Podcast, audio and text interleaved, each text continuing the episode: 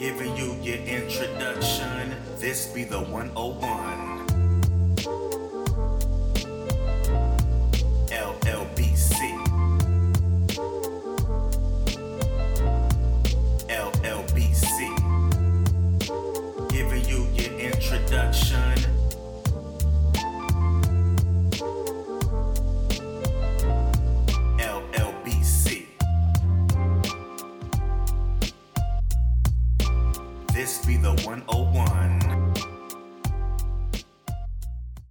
Podcast is brought to you by audible.com. Get a free audiobook download and 30-day free trial at www.audibletrial.com slash look listen pod.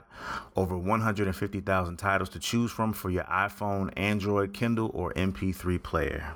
All right, folks, welcome back to the Look and Listen podcast. It's been a while since we've uh, we've had a chance to sit down and talk. This is actually the first episode of 2015, but uh, you know we're back with a vengeance, man. Uh, today, as you see from the title, it's Comics 101. I got a couple great guests on here, and we're going to discuss their experience as comic book fans. And, uh, you know, we're going to jump right into this thing. Uh, first things first, we're going to let the lady be introduced first. Uh, all the way from Twitter and international player. If you if you follow her on Twitter, then you know she's worldwide with her shit. Uh, we got the girl Hippolyta. What's going on, lady? Nothing much. How about yourself? I'm good. I'm good. Uh, and from the movie trailer reviews, Agents of Shield review podcast, the co-host of Chris from Movie Trailer Reviews and Insanity Check podcast. Uh, we got my man D Palm. What's going on, D? What's up, man? Chilling, man, chilling. I want to thank both of you folks for being on here with me today, and um, you know we're gonna have a good time. Uh, by the way, we mentioned movie trailer reviews and Chris. Uh, we wanted to have Chris on, but you know the the conspiracy uh, of of TweetDeck and other Twitter apps prevented the brother from getting the uh, the group messages that I sent. So he didn't get them until like yesterday or whatever. So it when he didn't have time to prepare himself and, and move things around in order to be on the episode with us. But um, you know, we're gonna go ahead and do our thing. The three of us, we're gonna rock this three man weave, and um, these two folks are actually gonna be on his comic book movie movie comic book book club, excuse me, uh, review later on. Uh, if you want to, what are you guys gonna uh, discuss on there? If you want to let the people know about that. Uh, we'll be discussing New Avengers issues 7 through 24, which will involve me ranting about them being a bunch of wusses, so on and so forth. Definitely have to check that out, man. So y'all go over to movietrailerreviews.net, check out Chris and uh, and these two folks as they review that and other stuff that they got going on over there. All right, man. So we're gonna go ahead and jump into our conversation and then you know rock and roll and get it done with so that they can go over there and do their thing with him. Uh, my first question for you two is um when you first became aware of comics. We'll let uh, Hippolyta go first, and then D Palm can come in. Oh my. Um, it was so far back in my childhood that I don't actually know when. Okay. I'm, I've always been a very big reader, so you know, whenever we went to the store, my parents would get me books, and if I was just standing around, there was also comic books. So basically, for my entire life, I've been reading. Okay, that's what's up. D Palm. Okay, so like when you started asking us about this stuff, I had never really, I hadn't really thought about it in years. Mhm. So I sat down and actually looked up the issue number and the, the cover of my first comic. First comic I ever read was X Men '98. The Sentinels are back. Um, so like Apollo, I grew up. I was an avid reader. I was the kid you couldn't put books down around. Like we went on a vacation once. My parent reading. My, my dad was reading a murder mystery book. I was like eight and I grabbed it. And like the first chapter was like someone getting their head blown off. My mom was all worried. My dad was like, if he's old enough to grab the book, he's old enough to figure out his fate. So from there, it was kind of, I was one of those kids who kind of picked up everything he wanted to read. I was over at a friend's house one day and I've been watching the uh, X Men cartoon on Saturday morning in like the early 90s. And for some reason, we were messing around with my buddy's uh, big brother's stuff. I found a, a wall of comics. I grabbed the first X Men comic I saw. I realized that what I was reading didn't look like it was on television. And I was like, oh, there's more stories of these people. And that was it. It was a wrap for me. All right, all right. So um, the next question, and and and D Palm kind of already you know, sort of answered it to a certain extent. But um, what made you interested in comics? We'll go with him first, and then we'll let. I'm gonna I'm gonna go ahead and you know you gave me permission to use your your first name, so I'm gonna just go ahead and say Siobhan, and we'll let Siobhan come up second. Yeah, uh, I guess really for me initially it was I had seen this thing that was interesting to me, and then like reading that first comic was like it just because none of like I think there was like two characters in that comic that were actually on the television screen. And so for me, it was like, oh, there's a whole bigger world. And from there, it just kind of, uh, it was a snowball effect. Like, I want to learn more about this, I want more about that. Or like you'd see issues that like clearly even in cliffhangers. And you're like, and I'm reading the issues from like the 70s and like 91 and 92. So I'm like, I want to see as much as I can. And now digitally, I think it's easier to get into comics. Then it was literally like going through my, my, my, my friends' big brothers' back issues and or my big brothers' back issues when they were kids. Right. All right, Siobhan, what you got? Well, I mean, I just started reading them, and I always kept reading them. I have an interest, my since I was a child, in anime, manga, comic books, and just books in general. So it just kept going. So it was so was it was it an instant thing for you, or was it something that you know? It sounds like it was an instant thing. Is that is that accurate? It's, to be honest with you, it's just it's just another book. Okay. Okay. Like I said, where I read fan fiction and everything else. Right. All right, that's what's up.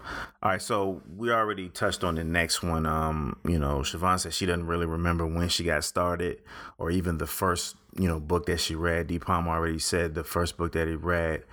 Um, but you know, what are some of the other things that you started reading in those early days? You know, some of the first, you know, first few things that you remember picking up. Um, and also, do you still read those things now? Why or why not? We'll go with Siobhan first, and then let D Palm come up.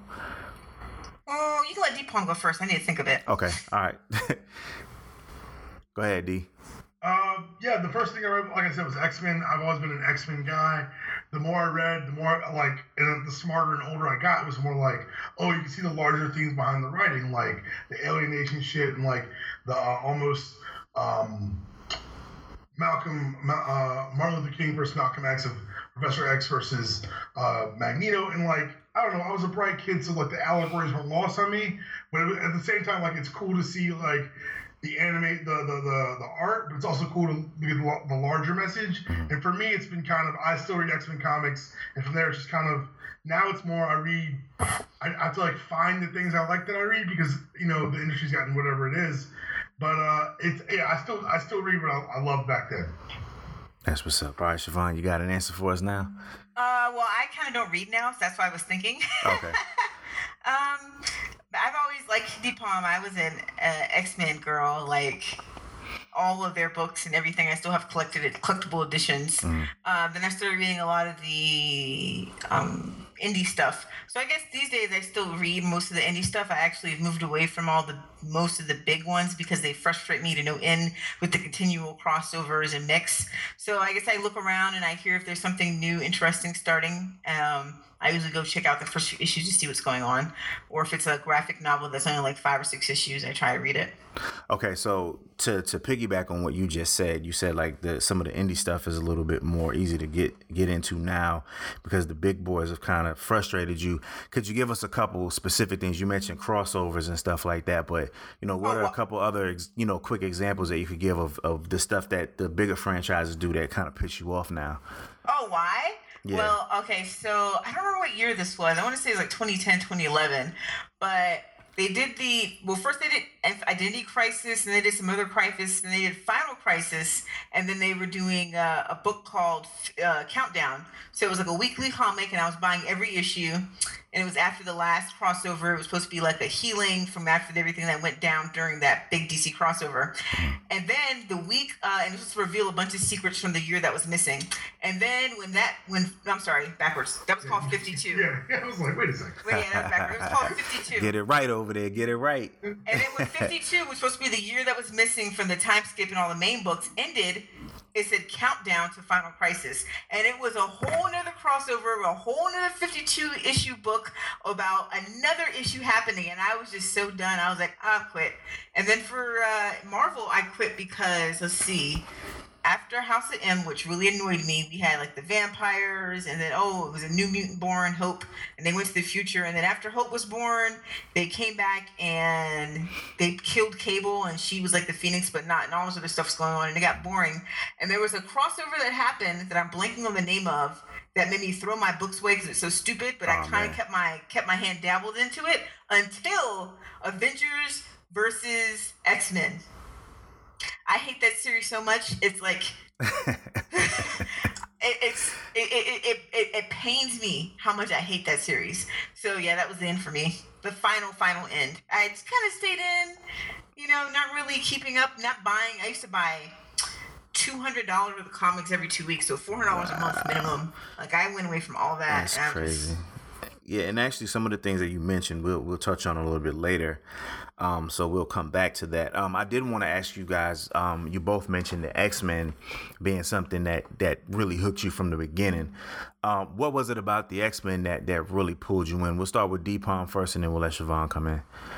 Uh, for me, it was uh, a lot of it was the serialized storytelling. Like, like I said, I started reading back issues in older comics. So when I got into it, I was reading like Chris Claremont stuff, and a lot of Chris Claremont's thing, uh, his work is very, very word heavy, which I'm big on. I mean, I, I like reading, so yeah, it's fun for me. But also, like, you see a, a plot seeded one year and it won't pay off for like three more years. But at the same time, he's telling the story the whole time, and you're watching it build and you're watching it grow. For me, it was like this is cool. This is evol- you can watch a character evolve or watch a storyline evolve. And even now, like I know that some of the specific specific runs that Hippolyta just referenced, where she says that she got kind of. I think more it was for her. It almost sounded like to me it was almost burnout, mm. like event burnout.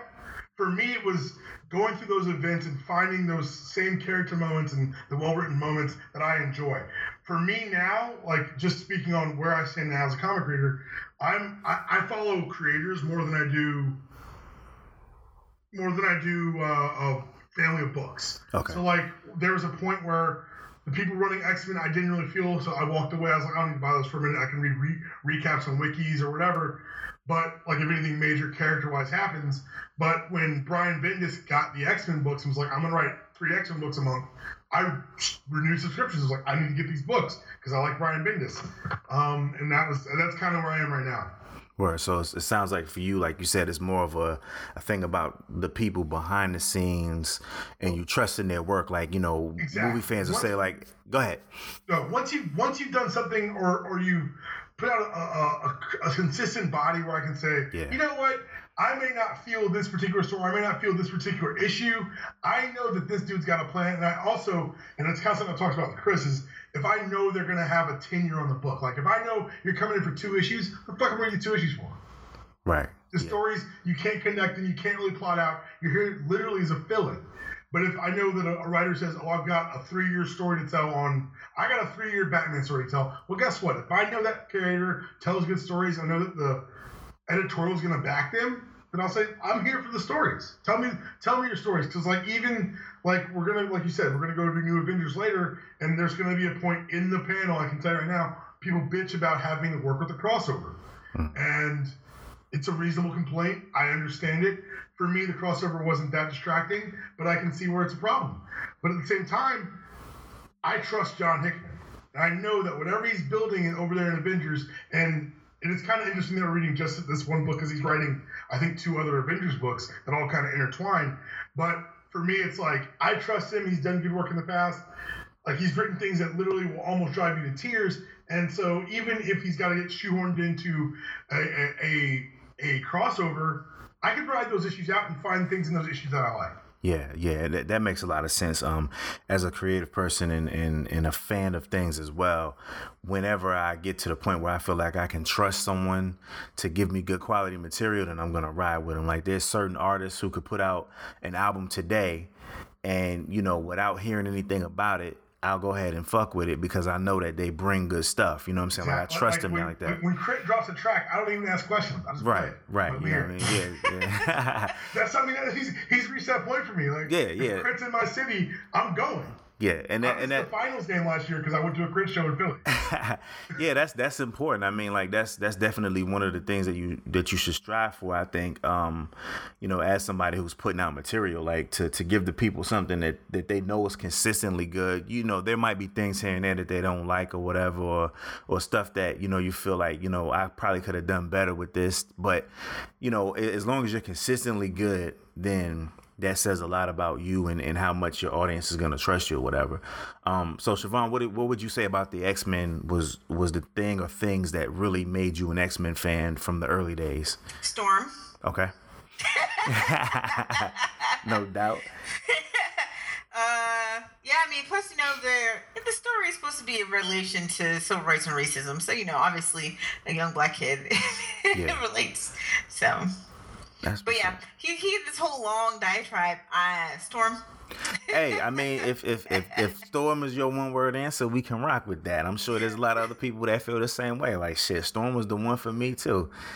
All right, um, so moving on to the next thing. Um, you know, we talked about some of the earlier stuff. Um, how much do you all actually go back and reread the old stuff? Like, are there old things that you have, um, you know, from the original days or from, you know, the the point when you really got into your groove and stuff like that? Do you still kind of go back and read it? And if you do go back and reread certain stuff, you know, is the experience different now that you know it? Kind of like a, I guess, like if you a movie that you've seen a bunch of times. Like, do you still sort of get like whatever feelings that you had when you read the stuff and all of that? Um, you know, we'll go with Siobhan first, and then we'll let D Palm come in. Um, sometimes I go back and read stuff, and I'm like, God, the drawing was really bad.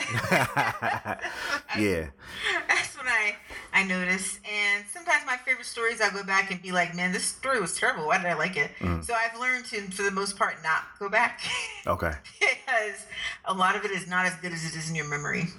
Um, things I've reread though, like just to when something a plot point on some of the indie ones I read will come back up like forever and a day later, I'll go back and read to see what happened. And some things I like better now, better in the past than they are now. For instance, Powers. Mm. I read the first ten volumes of Powers over again, but the current things going on in Powers, ever since Deena got the bug powers and all that, I'm not really too into it. So I read a lot of the I read a lot of the old issues. So Oh, and, and certain like arcs that were really uh, good to me, like certain Batman ones, or if I feel like arguing, if I'm arguing with somebody about details, I will look it up. But right. yeah, generally I just kind of look to the present for anything that I happen to be reading because a lot of the stuff, memory is forgiving.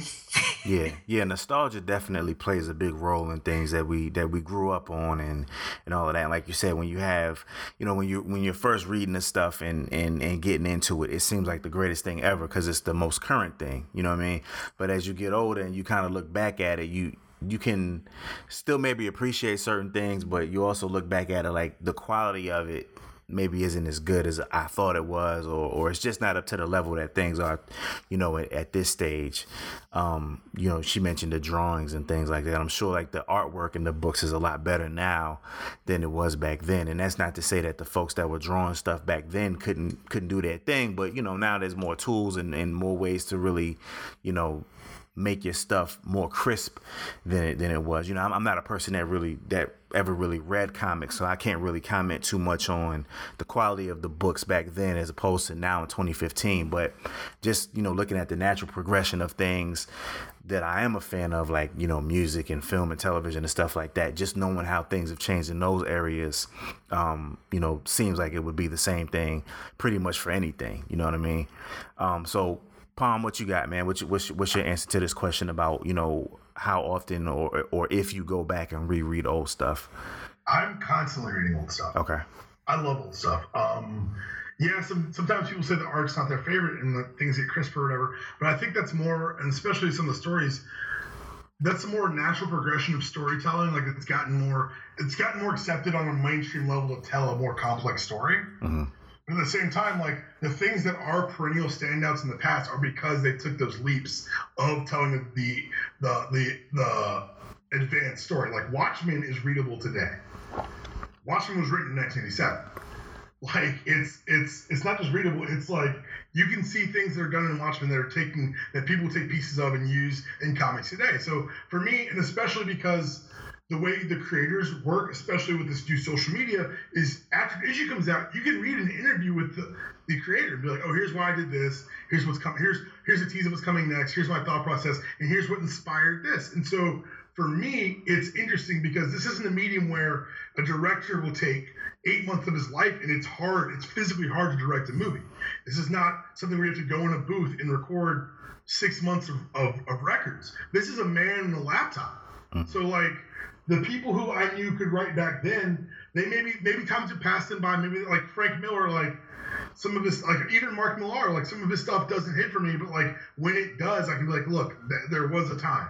Right. And so when I read new guys like your James Roberts or your Scott Snyder's, I can say like, oh, well, they these and they cite things that I also like as a past favorite it's great for me. And like I said earlier, when you got someone who's going to do a long run, like I know Siobhan hated House of M, but I thought it was important for what they were letting Bendis do in the Marvel Universe. I didn't so hate all, it. Okay. I didn't hate it.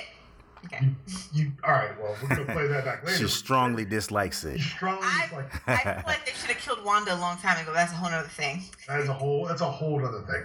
Um, but as like with, when Bendis like the, the way Marvel's kind of worked the last ten years is they'll kind of give a writer and editor and said you're going to write these group of books. You're going to be the the shepherd of these group of books, which I've kind of I really appreciated because I know that when Bendis is writing something in his first issues of Avengers, he can play back off of that later on.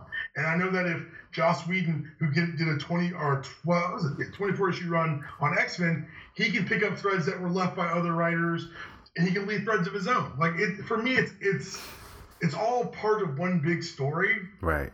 So yeah, there are going to be issues like yeah, Batman probably shouldn't have had a bat rocket and gone to outer space. That's really weird in 70s psychedelic comics, but at the same time, like it's one, it's reflective. It's kind of like a timestamp of when it was written, mm. and two, it kind of gives you it, it, lets you know that like let's not take these characters like we all take these characters fairly seriously because honestly there's certain characters that I grew up with. I'm like I feel ownership over these characters. But at the same time, like we've told pretty weird stories. Like this is it's just comics. Let's have some fun. Let's tell some stories that are fun, and let's find a way to make it all part of one tapestry as opposed to people saying, "Well, things are better in my day" or "Things are better now." Like, why can't we all just enjoy the fucking comics? Yeah, I I, I definitely have a couple questions about.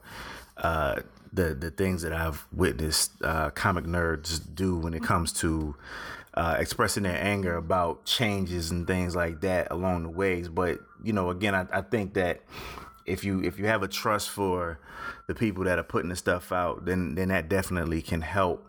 Um, but you know, nostalgia, as we talked about a, a, little while ago, nostalgia sometimes is, is a bitch, man. Like it, it, it makes you feel like you just said, like you have ownership of, of certain things, yeah. and, and and I, you know, I I guess I can relate it to kind of like being a sports fan. You know, you're you're a big sports guy, um, you know, and and I don't know if Siobhan is into sports or not, but you know, a lot of people out there that might be listening are also into sports as well. Like, and there's certain times where you feel like ownership of of that situation when you really don't have it. And it makes you like irrational and it makes you yeah. say and do a lot of crazy shit that you know doesn't really make sense or you know is not right. But for some reason you become so selfish with it that you know it's like fuck everybody else and, and all exactly. that kind of thing. You know what i mean? So like this this comic thing go ahead. an even better analogy is the way people treat kanye yeah. They're like, oh, I don't like this new. He's gone so far off off of what he should be doing. The fuck are you to tell them what he should be doing? Yeah. like, you can't tell them like this is literally his creation. You can't tell him how to express whatever he's got to express. Right. Yeah. We're along. We're along for the ride. We're along to. If you don't want to buy it, don't buy it. Like, right. I'm an out, I'm an OutKast. I'm the biggest OutKast fan in the world. Like, I I, I got I have a problem. Yeah, I rock with those dudes too. Man. But for me, uh, Love Below. it doesn't it like there are good moments on it musically i find it incohesive and i find that like it kind of you know it's kind of Dre trying to do a thousand things at once and so for me it's just something i don't listen to that i don't play that much but it doesn't mean that Dre was wrong. It doesn't mean that like yeah. he betrayed me by not rapping on the album. It was his pocket. It's what he wanted to do. It was different than what I expected it to be, but I really enjoyed it. Um, I really enjoyed that album. Uh, I, I enjoy songs off the album. I can't like for me, it's we're not we're not gonna go on a music Right. tangent, but for me, musically, I'm, I'm a big album guy. Like, I like to hear a cohesive voice and message in an album. And I felt like he said there, there are like 20 different Andres Yeah. on that album. Uh, But you know what? I mean, we can relate this back to comics though, because you know you talked about earlier about um, basically how these are really long stories being told. So cohesion and cohesiveness and consistency are, are very important things. You know, in this case, you know, we're talking about things that are put. out. I don't know how often do comics come out. Is it is it a, a monthly thing or like you know what what's the normal time frame of when Uh, books are released? Depends on what kind of comic it is, but if it's the bigger ones, usually it's monthly. Okay. Uh, some of them now they've tried to move to that whole weekly thing. I don't know how it's working out. Some of the smaller ones may that depend on maybe the same writer and uh, artist may take longer. Maybe bi-weekly, they skip bi-monthly, may skip a month here or there. Okay. I do some graphic novels that come out even less than that. They're just like at random. Yeah. It's it's like she says, most of the big guys try to do monthly, but the, the smaller the operation, it's harder to do. I read Robert Robert Kirkman's the guy who wrote Walking Dead, and uh, he created a superhero book probably 11 years ago called Invincible, which I love. You would know. I love it. And if, if in El Brothers, like if you're getting in the comics, I would just hand you Invincible trades. Like this, Okay. it's self-contained, it doesn't tie to anything else, and it's one creator. But he's running issues lately where he's openly said in the, in the letter column, we're not going to solicit the books until the arc is done Yeah. because we're having to because because I'm running a television show, I'm writing Walking Dead, and I'm writing three other books. Like it's just it's just I'm spread too thin. It doesn't come out on time, and it's not fair to you guys. So if I tell you that you got a six issue arc coming, you're gonna get those six issues. You may get a break before the next six. Okay. Because before, like honestly, I've gone to shop like, hey, it's Invincible week. It's not on No, it's Diamond. It's not. It's not. It's not on the shipping list. I'm like, well, shit. All right. And there's nothing I can do. Like I can't go. I'm gonna do Rage of the Heavens. Like it's just, you know. I, but I appreciate that the, the creators acknowledge that. And Siobhan brought up a really good point. Like certain companies have gotten greedy on the weeklies, and I think they've been very hit or miss. Like for me, 52 was beautifully done. Hmm. I thought it was a really well done story. They, they were able to weave in like a bunch of minor characters in the universe and make them more important. The follow up countdown, like Siobhan said, was a goddamn train wreck. So it's, it's important. And, and for me, that's kind of like what made me appreciate more than just oh, who the writer and artist is. Who's the editorial team? How, what is their track record? Okay. How good are they at letting you tell a story? Because editorial will come in and say you can't do that. We don't. We may have plans for that character in the future. Like what? Like that's horseshit. You might have plans. I've got plans now. Yeah, yeah, that makes sense, man. All right, so you know, moving along, we'll uh, we'll, we'll probably come back to some of these things, um, but I wanted to ask you, sort of related to the the question, the the previous question from the list that I, I asked you before about um, going back and rereading some of the old stuff. Uh, you know, D Palm kind of mentioned that that he does, you know, go back and, and check out a lot of stuff. Um, for both of you though, um, when it does come to going back to to reread stuff, you know, whether it's in D Palm's case where it's like just, you know, still having that love for old things and wanting to go back and just, you know, re get into it, or in Siobhan's case where it's maybe to reference something uh, for a conversation that she's had or, or or to, you know, sort of remind her of where she heard or saw a particular theme in a newer comic. Um, you know, where do you keep your older stuff? You know, and, and what ways do you store and collect them? Are they just in a drawer somewhere? Or do you have them in a in a fucking sealed room with a special temperature setting? Or like, you know, where do you keep your stuff at, and, and, and exactly how do you, you know, preserve it and and try to keep it, you know, as as crisp as you possibly can? We go with Siobhan first, and then D Palm.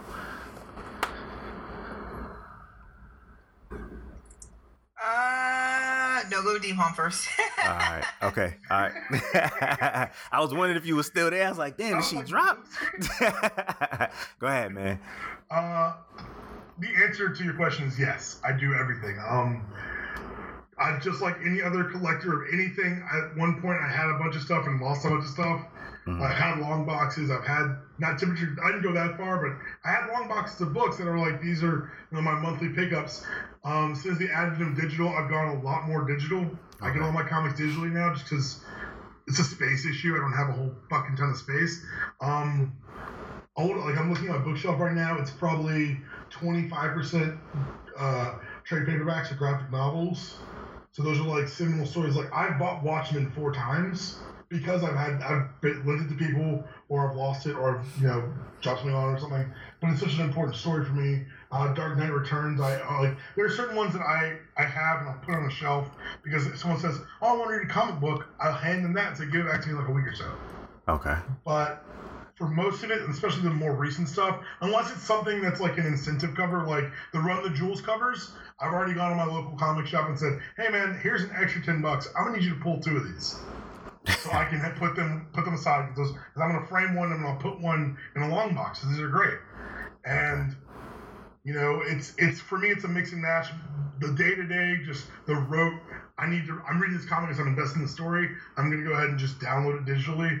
Um, but anything else, like if it's something that's uh, an incentive cover or a reorder variant, or you know, I'm not a huge like. There are people who collect who say like, I'm buying this comic because it's gonna cost. It's gonna be worth something. Yeah, yeah. I generally buy for story, but like if it's a special cover or if it's like uh like I know when Jeph Loeb's son died, they did up I think 20 covers of this Superman book to give for uh, childhood leukemia research, and I bought like 10 covers. Oh, that's Just I thought pretty it was dope. cool that he and then like he in the story itself he tells a story where this kid named Sam helping out Superman. It's his, it's his son's name and it's kind of touching and nice. And I was like, that's a good cause. I'll drop some coin for that. Yeah, that's that's pretty fly right there, man. It's, it's for a good cause, and he's he was able to put a personal touch into the material or whatever, and then you know folks like yourself were supporting him in what he was doing. So I, I think that's pretty cool. Um, Siobhan, you got an answer for us now? I mean, you were you were giving this whole line off, and then out of nowhere, Siobhan, you go first. I'm like, dang, okay. uh, Listen, hey man, we, we, we, we you gotta be ready. Now I will say this though, I, I do have to apologize to you too because normally the way that I do this when I invite people on is you know hit them up behind the scenes and then try to get email addresses and then I usually send the questions ahead of time. So if they want to take a look at them, then they can. But I, I didn't do that this time, so you guys might be at a little bit of a disadvantage. Um, but the order is kind of random. It's just kind of based on you know the flow of the conversation. So even if you had a chance to look at the questions, you know, I still might throw to you. and You might not be ready. but Uh, go ahead though. So the question was concerning about collecting. And, Yeah, like do, like just do, do you still have like like those older ones that you said that you kind of reference? You you know you said your answer earlier was kind of different from his. He said he kind of goes back because he really enjoys reading the older stuff, and you said you've kind of moved on from that, but you know you still have the older stuff in some I cases do. to to go back to you know take a look at. So just like you know where do you keep them at, and, and what you know what ways do you sort of try to preserve them so that they'll last you know years into the future. I mean, I keep everything boarded and bagged. That's like the basic thing. I have 19 long boxes right now. I stopped collecting like seven years ago. So but, for, but right now, I'm trying to donate these 19 long boxes to somebody. But the Boys and Girls Club here in the Children's Hospital won't take them because they say comics are not age appropriate. Hey, hey, hey, don't, what do you mean by donate? Because I'm going to have space soon. Donate. Unless you're buying them, I'm donating. If you can't give me a I'm a, don- I'm a donation recipient. if I can't write it me. off, if I can't write it off, it's not a donation. Sorry. Now, before we finish conducting the business of whether or not she's gonna air quote donate this stuff to you or not, for folks like myself and other people who might not know what these long boxes are, and, and you said you keep your stuff boarded and bagged, what exactly does that mean? What is what is a long Oh. box and what does boarding and bagging mean? Oh, oh, um, there's boxes, short and long, that are in the shape of a rectangle, and you can place comic books in them, and they will fit. Um, I don't know. I think I have 100, 150 or so a box, something Okay. ridiculous like that. Um, and bagging and boxing is you take a cardboard board and you put it on the back of to the back of your comic, and then you take a plastic bag and you put the board in your comic inside the bag, and then you seal the bag. So then you have something keeping your comic straight up and down and firm, and you have a bag protecting it from the elements, and then the boxes to contain everything, so you can easily transport and move them. Okay. Hey, hey, Leonard, did you ever collect uh, like trading cards as a kid? Uh, I had some, but I wasn't like a serious collector. But collector. you like know, that. but you were aware of it, right? Yeah, yeah. Nobody collects those weirdo. But I'm, I'm, using, I'm using it as a point of reference. Damn. Um, so the bagging and boarding, like you said, it's the same idea. It's just the way that you know how they grade. Like I don't know if you've ever gotten like heavy in the cards, but like they grade collectible cards. yeah. That's the same way they do with comics. Okay. So, uh, and I forget who does. I don't know who's, who, who the big grader is now, but Yeah, they'll they have like there's somebody he's on the diamond, the diamond. Yeah, the They use the on that. diamond, the diamond references, whatever. But like, if you like, I know Chris is big into buying old comics, Mm-hmm. and I'm low key jealous as fuck because I just can't pull the trigger. but he he'll be like, I got a, I got a, a, a B grade Avengers 14, but the A was like two thousand dollars more, Okay. and so I that's kind of wait, they moved away. I thought they were doing numbers on a scale of I 10. don't know. I'm just. I'm Oh, just- I'm just- CGC. CGC. Thank you. Yes. Yeah. the CGC. They, they they graded like she said on a scale of one to ten, but like like from there you can things are gonna cost more the higher the closer you are to ten. Like Amazing Fantasy 15, the first appearance of Spider-Man, a 10 version of that. I think there's probably two left that are graded above nine. So that's kind of it goes it owes to the rarity and how you uh, kept up your comics. Yeah, back in the day, the prices weren't that crazy. I kept trying to get a X Men Giant Annual number one, and for like a seven or eight, it was around 400 300 to $450. That was like 10 years ago. Now, That's your first appearance of Storm, Nightcrawler, Yeah, and Wolverine. Colossus, not Wolverine. not Wolverine. Yeah, it was, that's right, the Hulk book. Um, but. But if you try to buy that now, I don't even know how much it would cost. Like, Good luck.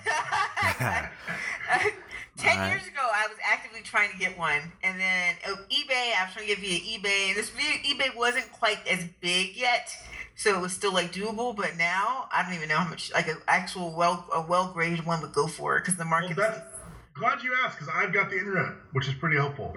I'm looking right now. Shout out So to the internet. Three, the comic you're talking about at nine, above a 9.5 grade went for $9,300. Um, Yeah, it's bad. It's getting, it's going, it's going, it's just going up. All right. So to make sure that I understand this stuff properly or whatever. So I don't know if this is right or not, but when I heard you describe what a long box was, it reminded me of those. You remember when you used to buy a CD and they had those long boxes? And- Yes. Oh, right. yeah, kind of like that. Is it yeah. like that? Okay, Yeah, so that's except that- cardboard. Right. Yeah. Yeah. The- For oh, uh, young people out there who don't know what the hell we're talking about, like CDs, which are actually still for sale, used to a have. diskette case. A diskette case is closer. Okay.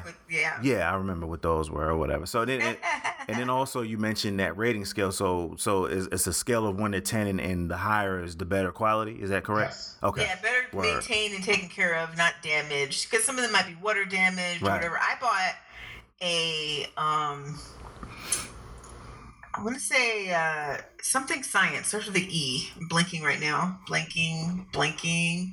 Man, I'm having a hard time my memory right now. But I bought this one uh, story from like the 1950s that was about um, a astronaut from Earth that went to another planet, and the red and the blue robots were treating each other differently, discrimination based on what color you were. And if God damn, robot- racism existed in that shit Hold too. up, hold up. So the, in the comic book, the dude was talking about how crazy it was that they were treating them like that, and then the astronaut takes his helmet off and he's black.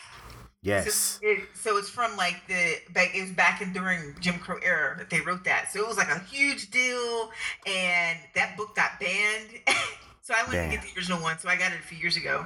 Uh, that one though, for rating, probably like a five, four and a half. It's terrible. See. Take, terrible taken care of. But yeah. See? Yeah, and also they didn't want the story to be out there because it's a con conspiracy. Well, it got it got reprinted later. Okay, good, good, good. Was good. it EC Comics? I don't know. Oh, man. I don't know. I you know I don't know, so oh well. Anyway, um so we've been talking about some of the old school stuff and things like that. Um would you sell any of your your Uh, old it was DC? Comics. The story's DC? called Judgment Day. Yeah. Okay, Judgment Day. So y'all y'all go check that out. DC Yeah, Comics Weird, Judgment Day. Weird Fantasy 18, April 1953. Oh, she got the date. The girl, she's on point, ladies and I'm gonna go gentlemen. look it up. She's on point, man. She, she apparently she has the internet at her place too. so we talked about um, you know, your willingness to to possibly donate. Um, one of the questions that I did want to ask you all is is would you sell any of your your old or original stuff? Why or why not? Go ahead. We'll, we'll let you go ahead first, Siobhan, since you seem to be ready to answer. Yeah. Shoot, I sell shoes and clothes and everything else. Why would I sell my comics that I'm tired of? But uh, the problem is I'm lazy. To go through my long boxes and take photos of what I have is way more work than I want to deal with. Okay. That's why 19 long boxes being donated. Boom. That's what's up. D Palm, would you, would you get rid of some of your stuff for the right price? I've, I've given away comics. Like I, Okay. Again, like I said, I'm not a collector like that where I'm like, this is going to be worth something one day. I'm like, that's a cool story. I want to read it. Mhm. And and yeah, I love going back to it, but especially with the advent of digital, like now I got a lot of it digitized. As I've said before, like I've lost so many comics over the years just through moving and you know, just I can't take that with me and here's this. But Right. yeah, I, I'm not one of those clutching to my comics like you you can't ever lose them. That's what's up. All right, so so one more question about sort of the the business of being a comic fan. Um, you know, again, I, I didn't really read comics at all growing up, but I do know that you know it's it's pretty expensive. Siobhan mentioned earlier spending like two hundred dollars two hundred dollars, you know, on comics. You know, with what I think she said like in a month or whatever. No, so that was two weeks. two weeks. God damn. No, no, and that was that was a cheap time for me. I actually have the video on YouTube. That's why I know offhand that that was so cheap. Shit. So But, uh, go ahead. Go ahead. It, was there anything else you wanted to say? I was, I, I was, as you were talking about how expensive it is, I was lamenting because for this podcast, we had to read a number of issues, and I Uh-huh. paid for Marvel Unlimited, but one of the issues wasn't on there, so I went to go buy it, and it was four ninety nine for a digital copy, and I was like, oh my god, why are comics still so expensive? What happened to two ninety nine? That's crazy, man. That's crazy. So, to the question that I wanted to ask you all though is, with the the prices being whatever they are, and and and you know doing this for so many years, you know, in your early days, I assume you probably started reading, you know, when you were kids. You know, how were you able to get them? Like, you know, what, did you have to like? you know, get good grades in school? Like, how were you able to convince your parents to buy these books for you? And then, you know, were you eventually able to, you know, make your own money and stuff like that? Like, how were you able to basically support your habit of comics?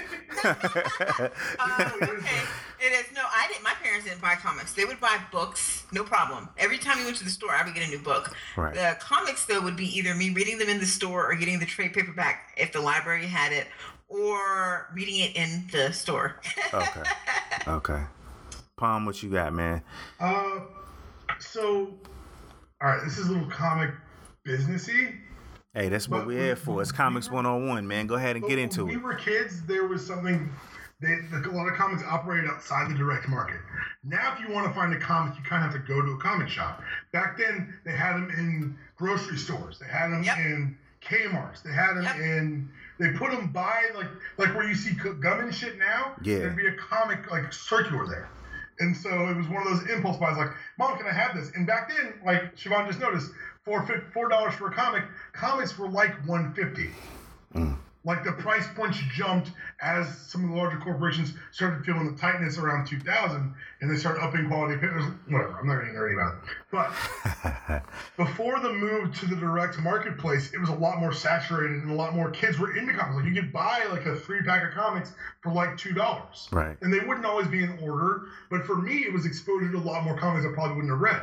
I think my first Avengers comic was sandwiched with two X Men comics. I knew I, I was like, I want to read those. I want to. I want those. But you know, this Avengers comic, whatever. And I read it. I was like, okay, maybe I like Avengers too. And so that was kind of like the snowball effect. But now that they've moved away from that, it's harder for and people limited this. People lot smarter than me.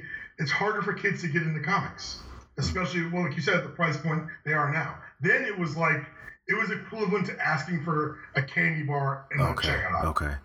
Yeah, I, you know, and and I probably saw a lot of that stuff like at grocery stores, but but I guess because I wasn't as you know I wasn't into it, Yeah. I might not have ever noticed that that they were there. Like basically, like you said, a pack of gum would be, you know, near the uh, the checkout line and stuff like that. Um, yeah, so it, it, it I guess it's always been sort of an expensive thing, but at, but at a point, you know, it was uh, easier to to get these things because they were only like a couple dollars. So it wasn't. Well, but, what happened was, and this is again getting super into the business of comics. Uh-huh. In the mid '90s, the collector, like the reason that these comics are going for twelve thousand dollars, is because the collector's market really started to happen. Because you had like these late in life people who've been collecting comics their lives start to sell their old comics.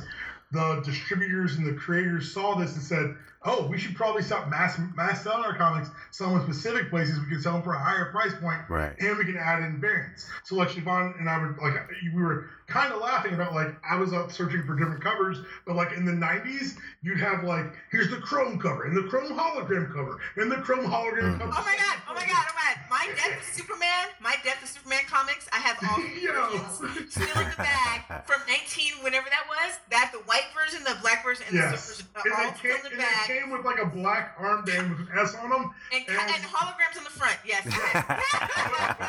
But to the point is, when they decided to do this to try to capitalize the collector's market, they oversaturated the collector's Okay. market. So all those unique covers are fucking worthless now. Okay. So Even worse nowadays. So Yeah. like, the comics, they'll be like, okay, we have this cover and this variant cover, and then they always some of them have the black white, Right. uh, black and white pencil covers that are like look they're just half drawn out all the way through but they'll be like oh this cover's only one in 75 or one in 100 so then the comic book stores upcharge you if you're a collector to get the special variant that is only limited. Oh such a scam. So annoying. Okay, so so this conversation actually kind of leads into one of the other questions that I want to ask, but I want to touch on this before we get to that.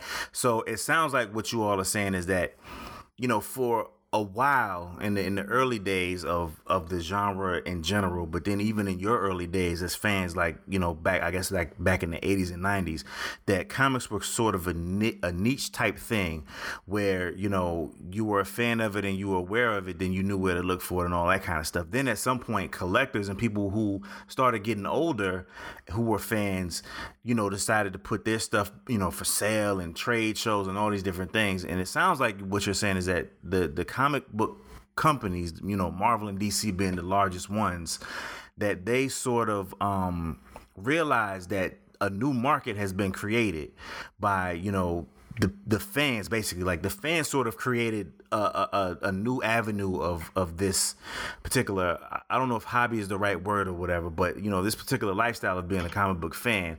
And that they then went back and said well we're going to try to maximize our ability to make money. So we're going to sell them 15 different covers of the same thing. And it just kind of became like you said became oversaturated. Did that also change the uh the frequency of the books coming out? Like was it was it always a monthly thing and then you know at, at a certain point then you had companies go weekly because they were trying to maximize their their Oh, no, no, earning no, no, potential no. or like no, no, okay. No, So no, no, no, no. Comic Book Wednesday was every week. It was every- okay. Books can come out every month on that week.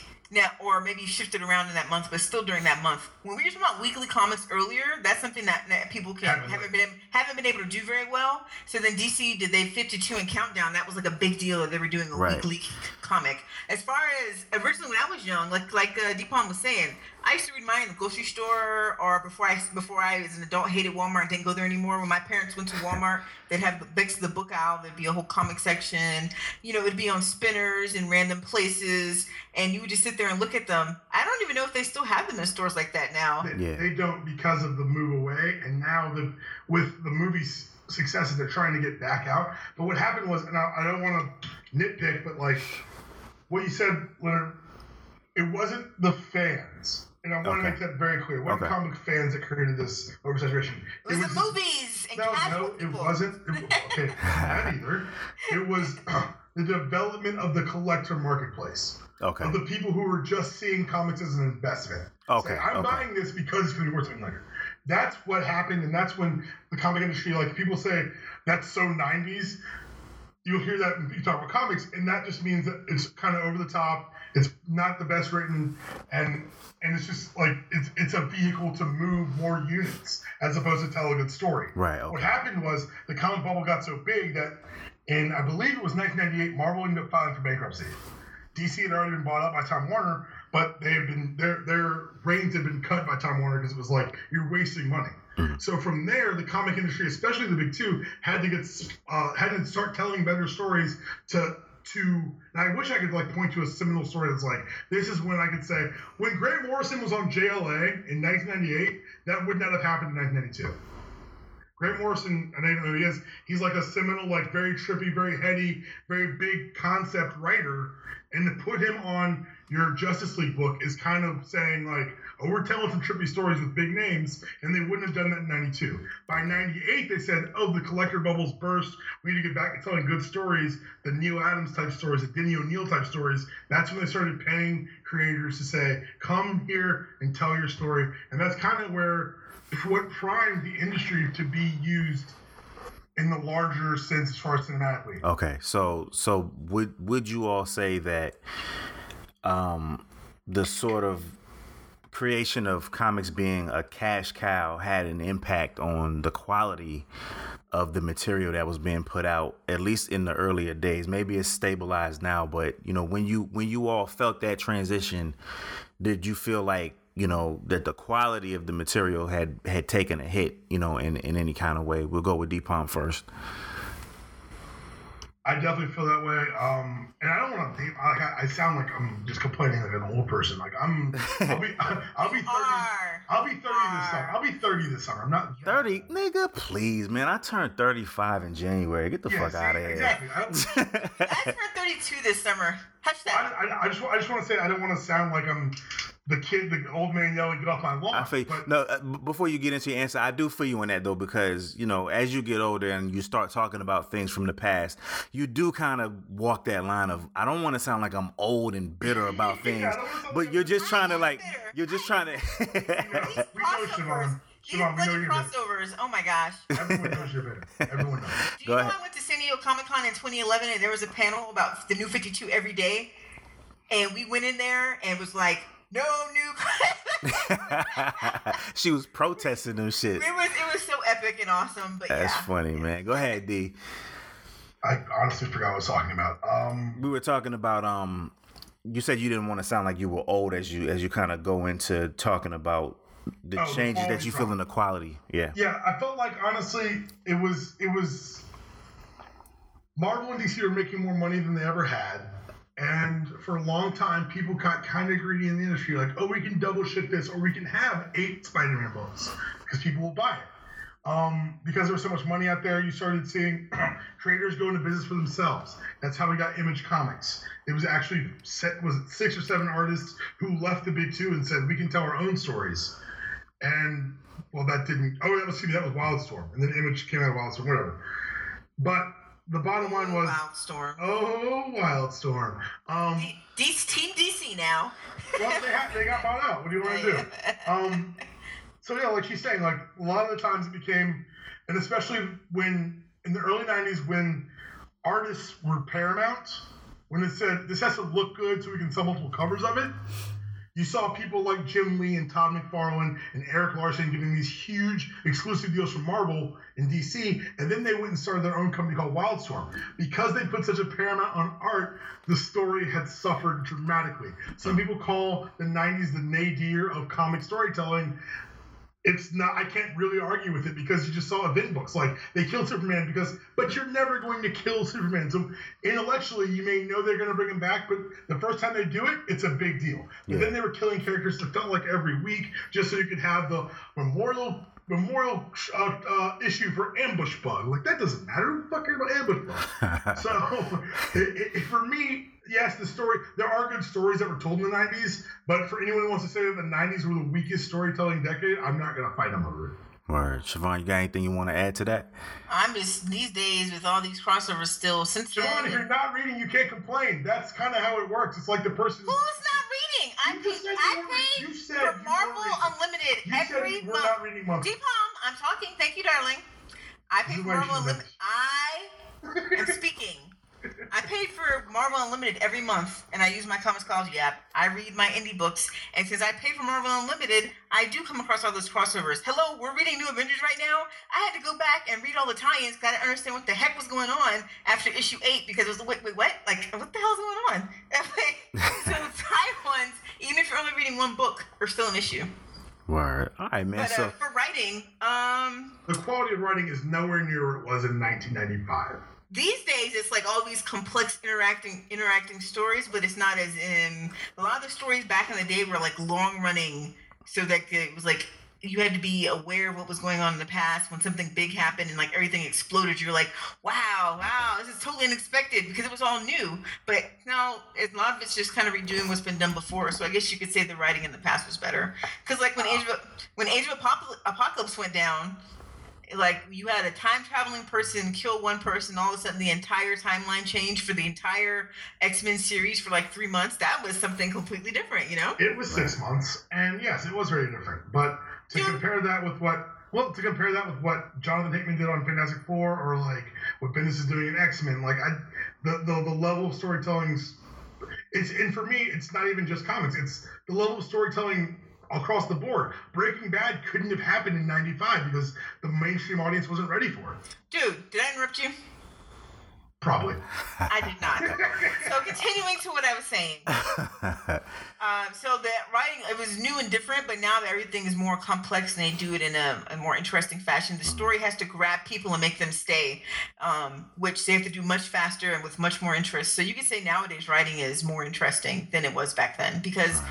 He was almost like our market was like, hey, you know, these are our comics we have, and there's not much difference. But now books get canceled like out of nowhere. You got to be making your sales. You got to catch people, and you have to make sure they stay with it or they drop you completely. So I think now they try to. But the problem also with that is there are a lot of got you and grab factor things going on that aren't. That are okay. Kind of, yeah, that makes sense. I mean, So you know, moving along, we we got a, about a, another good forty five minutes or so before we need to let you all go. Um, so I wanted to ask you, and this is this is a, a, totally subjective thing, but um, you know, we've been talking about sort of quality and, and different things, you know, related to the books and, and your experience with them so far. Um, in your opinion, what makes a good comic book? You know, what are some of the key elements that that you look for and the things that you would say make a book a quality book and something that you want to continue to read? We'll go with Siobhan first if she's ready. Mm and then, then we'll go with D Palm. what makes something that I read? Well, nowadays I'm way, way less likely to spend my money on than I used to just mass purchase things. One book that I never read and I just couldn't get into is Superman. So things that are just someone who's like completely overpowered and they have to com- continuously create these ridiculous plot lines to depower mm-hmm. them a little bit so they actually have a chance, people actually have a chance against them in their books. Right. Don't read those. Um, I've been I'm more into like the the bat books. always have been, and just because he's not, even though they have gone out of their way to overpower him in recent years, but I just like the books where it's like more concentrated on the story and the interaction of people versus the fact because you know comic books in my mind are just like soap operas. Mm. like so, like the the drama that goes on in the background is what makes it the most interesting. We recently read reread um, Astonishing X Men and it wasn't about their power is what made the books interesting but all the drama and the history to them that we all knew from these years of reading x-men coming out to play and affecting the current storyline was what was most interesting so for thing that something i've been reading for a long time something that remembers its past and references it something that's new something that's interesting quickly builds its world and mm-hmm. makes me care about characters okay. not just something where it's going to be hyper powered people battling it out i'm just not going to care yeah, that makes sense. I, I definitely can get with that. Um, so D Palm, what was your what would be your answer to you know what you know you think are some of the things that make a book a good one or a, a series or whatever you know a good quality one? Uh, for me, it's the same way you treat a movie or any other form of entertainment. It's yeah, like Siobhan said, like you can have the, the the, the, flash, but if you don't have any substance, I'm not going to stick around. Um, I've I, and I'm not even. I guess I'm more of an old school comics fan because if, if it's a writer, if I can see seeds of things early, I'm like, I'll stick around and see where we're going with this. Right. Yeah. But if, if it feels like you're telling me a story to tell a story, then to get your paycheck, then I'm not gonna. Why would I be here? But if I feel like you're investing in the characters, and and I think honestly for me, a lot of it help, is helped by kind of the, the the internet because I can go through like after reading John Hickman's Fantastic Four run, and I can read interviews and him be like, it was important to me that in the '60s, the Fantastic Four had the the, the tagline "World's Greatest uh, Comic Book." He said, "I wanted to earn it back." And if you read his run, about halfway through, Marvel decides to put that tag back on the book. Uh. Because he's like, this comic mattered for me as a kid. It matters to me now. I'm going to make it matter to everyone else. And I thought, he, I think he wrote 50 issues, and it was beautifully done. Right. Okay. All right. Um. And and you know, just to to go on the other side, you know, what do you think makes a book bad? Um. We'll go with D Palm first, and then Siobhan. Um. For me, bad books are books that have no real ambition. Like like Siobhan said, like there's Superman writers who come in and say, I'm gonna tell Superman versus Lex Luthor, but I'm gonna tell it the same way it's always been fucking told because because that gets me paid. Like mm. take a chance, like tell me tell me your story. Like don't give me a story I've read before. But at the same time, like and and I hate saying this, and I, and I almost I'll, I'll I'll regret saying this. If the art is distractingly bad, I Oh, can yeah. I can power through most art. If your art is like to the point where like I don't know where what kind of panel structure you're using or like like like nerdy comic stuff like there the way you space out a panel can usually tell how you should pace a story. Mm. And if you haven't, if your panels don't match your story, or if the art is so bad, like I'm literally like, wait, who the fuck said that? Then yeah, I I probably gonna back away from your from your book, Okay. or at least from that issue. All right, no doubt. All right, so you know we're gonna get into a few things here. Actually, I want to have you at that I have a pretty like, like uh, D Palm. I have a pretty good tolerance for bad um, art because I read a lot of manga, and a lot of them when they start off, oh, real bad. Like they evolve, but when they first start off, oh, it's terrible. So if a, if a, if the art is bad to the point where I don't want to deal with it anymore, it's bad. Yeah, that's, that's how I feel. Like if I felt the need to walk away, you probably should have just gone to the artist. You should have. I could have drawn this better than you, and I can't even draw a straight line. Okay. I would I would never say that, but As I know what you mean. All right, so so all right, so we talked about you know the things that you all like and, and look for in the books or whatever. Um, I might know the answer to this, and and the fans we might be able to guess what your answer, but I, I'm going to ask anyway. Um, what is your favorite comic book series to this point? Um, from all the stuff that you've read, you know what what. You know, I would guess that you all would say Avengers, but I don't know if that's right or not. So, what would you say is your favorite series that you've you've you know come across in your time as a fan? I don't want to go first. Uh, okay. Okay. Favorite series? Oh man. Okay, so there was one indie I was reading for a long time called Noble Causes. That was a straight up soap opera. That was pretty interesting. Um, I was gonna say Fables, but I'm thinking about the specific Thousand and One Nights of Snowfall. Oh, it's so horribly depressing and terrible, but uh, it was a really good uh, mini arc book. Um, I used to, uh, I would, what I would used to say Invincible, but when he went on the whole go to the other planet and get trained and come back and fight thing, I kind of fell off. How. Um, um, man, what is? Do I? I mean, I've got so many comics. right? just- It's kind of hard, and you know, you know the you know the really fucked up thing is that if somebody would have asked me that question, I would hate it too because I really don't like ranking things and, and calling like with the exception of a few things like maybe my favorite color and my favorite sports team, I really don't name like one specific thing. You know what I mean? Carolina blue. Um, when you know, so so like for me, like I, I'm more prone to say like, well, these are my favorites and just You know, name a bunch of things. issue. Okay, well, issues. One month in July, and DC did a crossover called Sacrifice, where Superman got was getting mind controlled by Maximil, Maximilian Lord, Max Maxwell. Maxwell. It was Maximilian. Wrong. Okay, well, Maxwell Lord, and um, he attacked Batman, and Wonder Woman interfered with that, and he was like, "What's going on?" And the Justice League came to get him, and uh, he came back up to the space station, and they were all Wonder Woman's healing Batman with the purple ray device, or whatever, and she take she chose to take him back to Gotham. The moment she leaves. He's his his controller basically makes him attack everybody else to escape. She comes back and see what's going on, and she ha- does what she has to do. She um, because Superman is not uh, invulnerable to magic or faith based tools.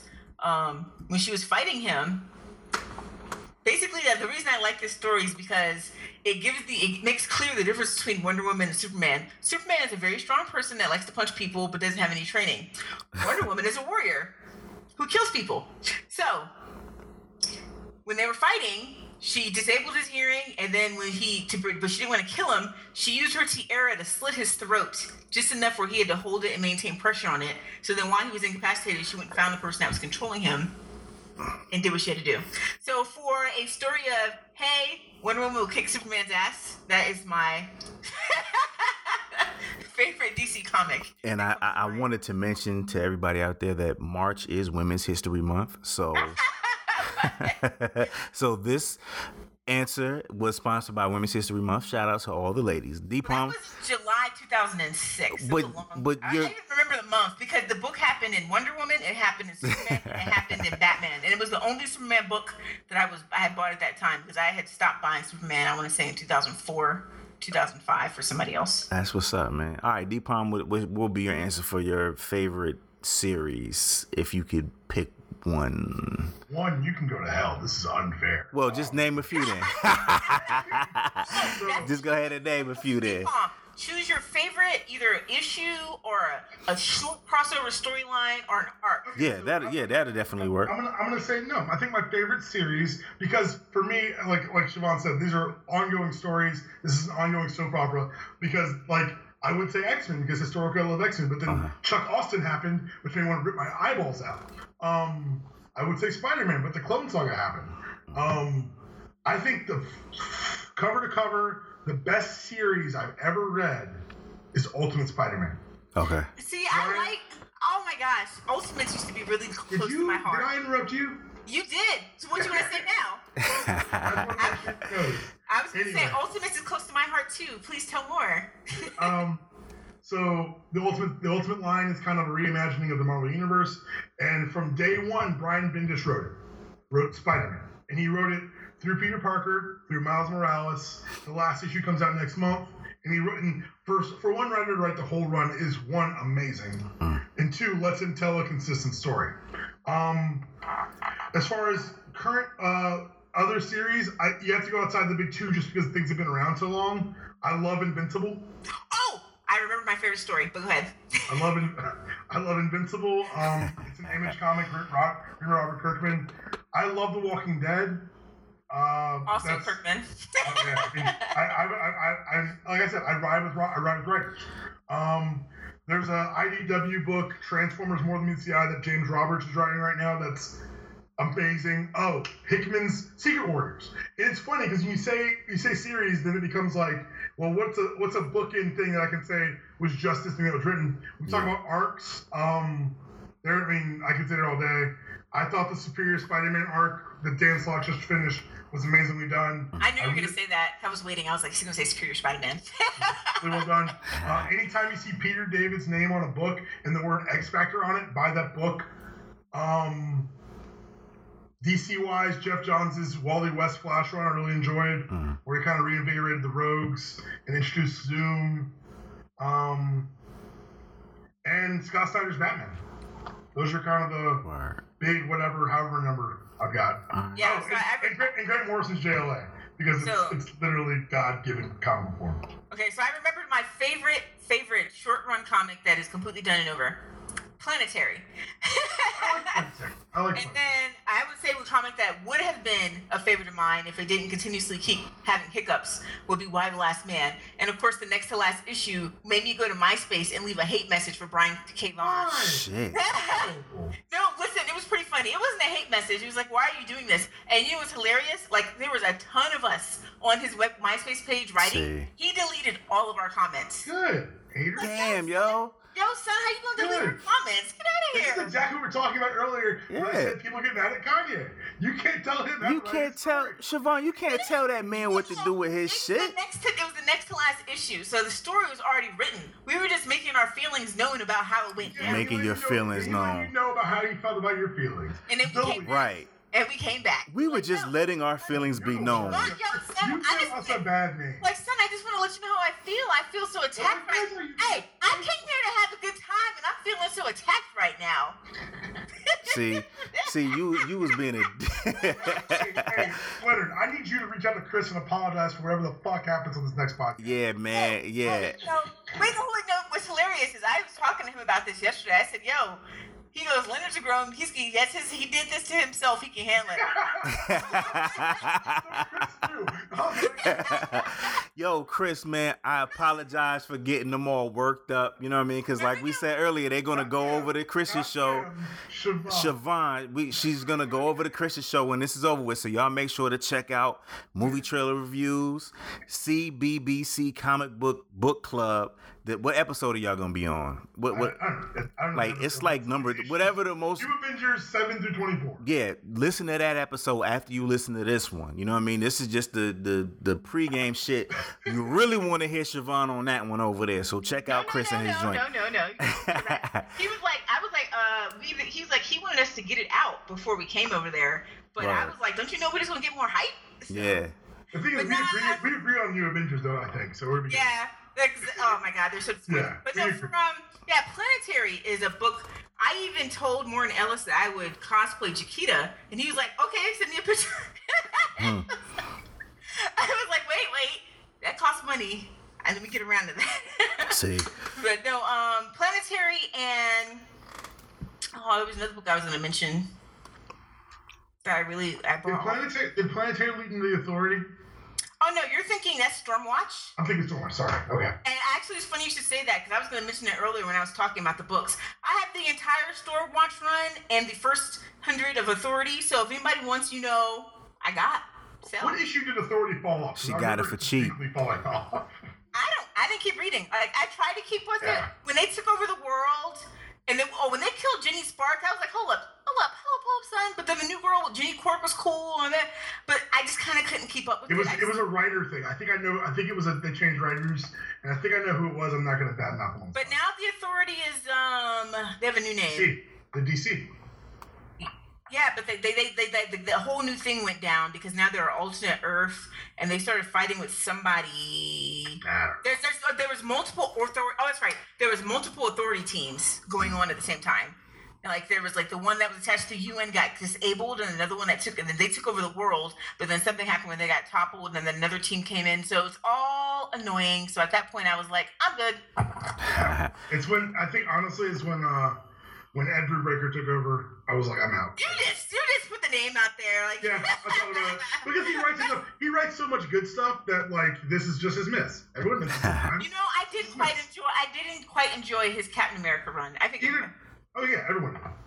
all right, no doubt. All right, so we got a few more things to get into before I let you all go. Um, I I, recommend Planetary. planetary, everybody. Also, there's the side issue World Within. There's a crossover with DC with the big three. That one's really good too. Like, especially if you're a Batman fan, there's one issue in there that's That's pretty the great. Best. Yeah, it's, it's, it's the best issue because it just goes through all the different Batmans as he's encountering the uh, planetary members, and it's just Batman being epic across the years. Word, shout out to Batman. Batman That's that's that's my man right there, Batman right there. So um, I was gonna ask you about your favorite characters, but we don't have to do that. oh my Uh, gosh, that'd be so hard, wouldn't it? I, would- uh, mine's, yeah. mine's Wally West. Wally West, okay, Wally West, the Flash. Word. Well, word. I think. Oh, oh, go ahead. When when the Teen Titans, whatever, the idea of psychics is kind of stupid. But the the backstory of the Teen Titans was if our mentors can never carry on, we step up, and he's the only one who had to. They killed Okay. Barry Allen in Crisis, and he's he's literally like Uh, a, a did, good. did you? But I mean, I mean, you know, but but then Bruce came back and like way faster than Barry did. Yeah, I'm- but Barry, that's that Barry came back though. You can't will, you, will, quantify you that. let, will you let me finish?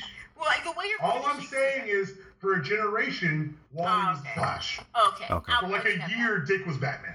Okay. Like I grew up with Wally as my Flash, and there was legitimate feelings when they brought Barry back. I was like, "What the fuck are y'all doing?"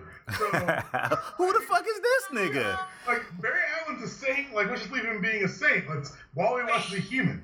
Wait, wait, wait. But Okay. that was on purpose because back in our day, back in the day, that was a big thing. Like, oh, a generational shift. But as you see, as things got, you know, as they realized fan favorites about money, they kept bringing people like Wolverine. They, for they, 20 years. I, mean, they, they, I know I'm saying, but that as money comes into it, they bring people out. How long was freaking Robin number two dead? He's back. How long was Robin oh, was dead oh, for 20 oh, Bucky? well. Bucky Bucky was dead even longer Bucky than that. never died. According to the story No now, body, no body, no death. No Everyone body, no thought he was dead. Come on now. You want to be comic reader, comic reader. Dude, are you serious right now? You started this shit. Ah. Children, Anyway. children. So, I mean, so yeah, that was amazing for that. I give you that. But nowadays, it just they, they even already said what Wolverine's only gonna be dead for what six months. they already said it directly. So I mean, it's different. That's, that wasn't the question. I asked you the question. My favorite character. I know that. I was more addressing your statement about how the only reason he was the only one that stepped up. No, no. was- okay. Well, now that we got that settled, Yeah. uh, So Wally's your favorite. That explains so much about your personality. Mm-hmm. mm. well, Siobhan, do you have an answer for who you would say your favorite is? Uh, Just, just to you know, figure out your personality. Um, I'm not sure if I want to give that answer now, but uh, Wonder Woman before the last reboot. I, the thing is, I liked Wonder Woman's book better after the 52. well, I mean, I like it now, but her her personality, the things she would do, she deemed it necessary, was more in line with. Although I didn't like some of the way the speech was written, I did like. um You liked one Wonder Woman moment in four years. What do you mean? Now, when she had the when she snapped Maximo's back. That was not a positive thing, but it was something she had to do. But that's not what I was thinking about. I was more thinking about. I was. I remember reading the sacrifice storyline and remembering the aftermath where everybody was upset about for killing Maxwell Lord, and I was like, did you not just see the previous Wonder Woman issue where she killed Medusa on national television in front of everybody? And that's when I realized they don't care about the actual Wonder Woman books when they, when they were writing any of that stuff. But yeah, so I. Uh, at that time, I was reading her books and I really enjoyed it. Um, because she was out there killing people in her books. Nobody else was doing that. Wonder Woman was beasting on motherfuckers. she was actually killing people in her books, and nobody else doing that. Well, but I'd probably say my favorite character is probably Batman, even though he's highly flawed. Batman, Just that's my man. that arrogance and narcissism, I can I can relate to it. You know the thing that I like about Batman. I mean, um, and there's I have a, a question about folks like myself um, coming up uh, in the next few questions, but yeah, as I said a few times, I didn't read growing up, but I've gotten more into comics um, over the last few years. Uh, with with the the dawn of you know the different TV shows and movies and all that kind of stuff, so I've I've become a fan in that area, and then I also have friends who are like the two of you who read you know the stuff you know in, in the early days and things like that. So they can tell me certain things you know what i mean? So i can have conversations or listen to conversations um, now through podcasts and different things like that about this kind of stuff. Um, for me batman and I, I think i said this on chris's show when i was on there to me i guess because i was able i I got into it more as an adult the the whole fantasy world of of you know the the the things that happen in these books is one thing and I can definitely take my mind into you know a different space in order to get into the material. So like if I'm watching The Walking Dead you know I can okay I can take my mind into okay we're in the zombie apocalypse. This is not the regular world we're in the zombie apocalypse now. Or if I'm looking at you know Man of Steel or something like that then okay this is a motherfucker from a planet called Krypton and he can fly and shoot laser beams out of his eyes. But I guess the thing about Batman that I liked was that he's a regular person. And it's actually possible for somebody to become this character. There's a lot of us who have had tragedy in our lives and things like that, and people process it in a lot of different ways. But you could imagine like a, a real guy somewhere out there in the world right now who had the money and the resources and the desire to do the things that Batman does. So for me, I think that's what made me say, you know what, I fuck with Batman maybe more so than some of the other ones because I, I guess my adult thinking mind was able to grasp the concept of him a little bit better than you know somebody who is like Thor or you know Superman or you know Ultron or something like that. Not that I can't get into those characters or whatever, but you know I don't know if that makes sense to y'all or not. But for me, it just you know the way that I think, I was like, yo, I could fuck with him because you could see a nigga actually doing that. You know what I mean? Yeah, I think almost the way the reason different characters resonate for different people is because of the humanity at the core. Yeah. Uh, Superman at its core is an immigrant story. It was it, it, he was invented by two the sons of two Jewish immigrants. Like he, he was the the the Hebrew Ubermensch. Like he was he's he's just, that's how he's supposed to be told. Batman's Yeah. told through a lens of trying to overcome grief and deal with grief and not and and while it defines you, not letting it control you. which, Right. honestly, he lets it control him. Whatever. Yeah. For me, I, and, I, and I've thought way too much about this. The reason I like Wally West is because my parents cast a large shadow my father in particular, and I'm like, yeah, I want to look to that. His constant need to like try to live up to Barry's image Mm. is kind of what drives him, and I and I can relate to that. And probably that's why I connected with Wally West. Also, because running fast is a cool ass power, and I was an offensive lineman. Yeah. Not exactly, you know, down my fucking pipe. Um, you was on that line like fuck that. I want to be I want to be running routes and catching passes. But but even She-Hulk. But even those, but like even each, I'm saying there's a, there's a humanity in each one of those that Yeah. probably resonates with something inside of you, something that adds to your personality, and that's kind That of. And, and honestly, I like Batman more now as I've gotten older and more things happen in my life. I'm like, man, that's how. Like, dude, like, is there anything more tragic as an adult than the idea of an orphan child? There Yeah, isn't. it's crazy. Yeah. It's the worst thing in the world. Yeah. And so I think Batman, for me, honestly, is one of the most inspiring heroes. Not because he is a crazy person who jumps off roofs, but because this eight-year-old boy had his parents taken, and at the core of his message is, "I don't want any other eight-year-old kid to ever feel this way again." Mm-hmm. That's true. That's an excellent point. Yeah, Siobhan, you were saying something about Storm. I was thinking, I was like, hey, my, mine's like the, my favorite characters are basically Batman, Wonder Woman, Storm, and She-Hulk. And then I remember She-Hulk. Hey, D Palm, what was the run written by? uh, Was it Dan Slott where it was like Yes. humorous? Yeah, that God, run such of a good run. Yeah, that run of She-Hulk too. I recommend to people because it was pretty awesome. Like, yeah, fond Alright, memories. That's what's Mhm. up. All right, so so moving along, um, I wanted to ask you all, um, what your favorite character origin story is, and if you could briefly describe it. And I don't mean the origin story of your favorite character, but if you can sort of think of, you know, you've read all of these different things and even seen all these different things over the years. What would you say is like maybe your favorite or one of the coolest like origin stories, even if that was a series that you didn't fuck with, you know, beyond a certain uh, point, but just like, yo, that was a dope ass origin story. We'll go I with you, do- Siobhan. Go ahead. I generally wait. Why am I echoing? I, I don't hear it, but Oh, I generally I heard, Don't- I heard that go. yeah okay. There you I go. was oh, was you? No, was- I don't know why you were echoing, but it stopped. Oh, so no, it didn't. is it is it like distracting to you?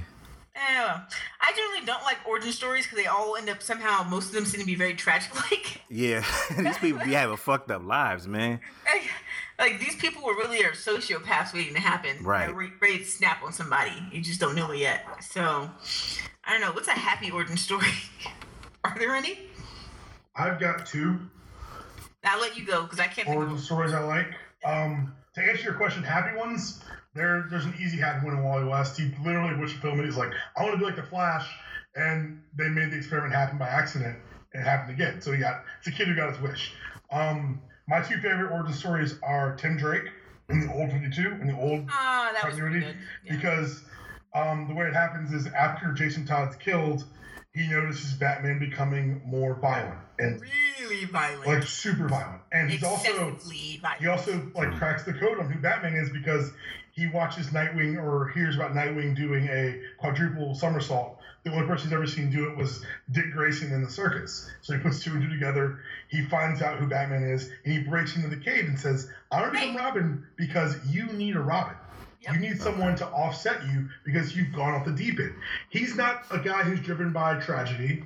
He's not a guy driven by a sense of a, a, a sense of loss. He's driven by an, an unerring compass of right and wrong, Mm. who saw a job that needed to be done and stepped up. Okay. Like that's Mine, they couldn't let him stay happy though. no. I mean, obviously DC is DC and they change it, but for a good long run and for the core of the origin that we're discussing, I thought it was a really good uh, note. The other one is, um, and this is going to get super nerdy for a second, is uh, the new IDW Transformer series, the Megatron. Um, his origin in that, because I guess if you know the cartoons, like Megatron's the bad guy. He wears the purple shield. Right, He's yeah. evil, and that's it. But what they did, what James Roberts has done now, is kind of in spoilers. Not really, but because it kind of informs the story. It um, he sets up a Cybertron where everyone's dictated by their alt mode and by what they turn into. Like if you turn into a truck, you're going to be a, a, a, a miner. If you turn into a telescope, you're going to be a, the science class. And Megatron was the miner who said, "Why should my entire fate be dictated by what I turn into?" So it's was kind of revolutionary, and obviously it takes too far in four million years of civil war. But like that story, and, and he ends up in his writings end up inspiring what, who will become Optimus Prime. And so by adding the depth to that character, I thought it really you know, it doesn't forgive the atrocities, but it kind of gives you an understanding, a better understanding of the war than just we want to do this and you don't let us. Hey, uh, okay. didn't they take that from when they went back to, um, what is it? Not Unicron. What the heck is the name of their home planet? Cybertron. And it was this huge decadent mess where everyone was like kept in social classes. That's like one of the old issues. Is you think that's where they took that from?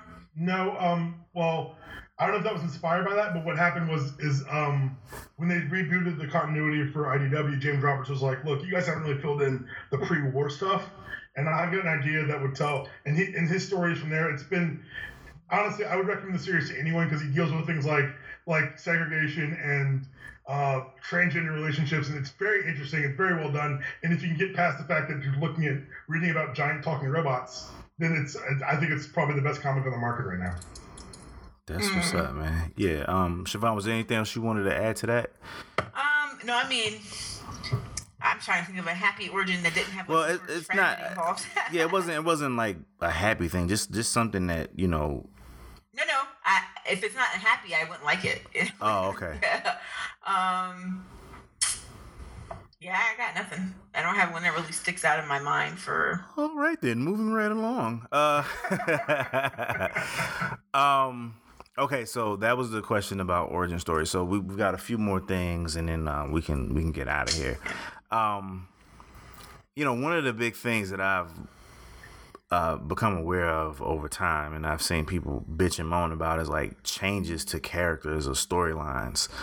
Um, in general, you know, what do you what do you feel about like big changes um, in in the origin story or the storyline um, of a particular character or a particular series or whatever? You know, do you like them, dislike them? You know, and what would be some of the things that would make you, you know, feel that way? Um, we'll go with D Palm first.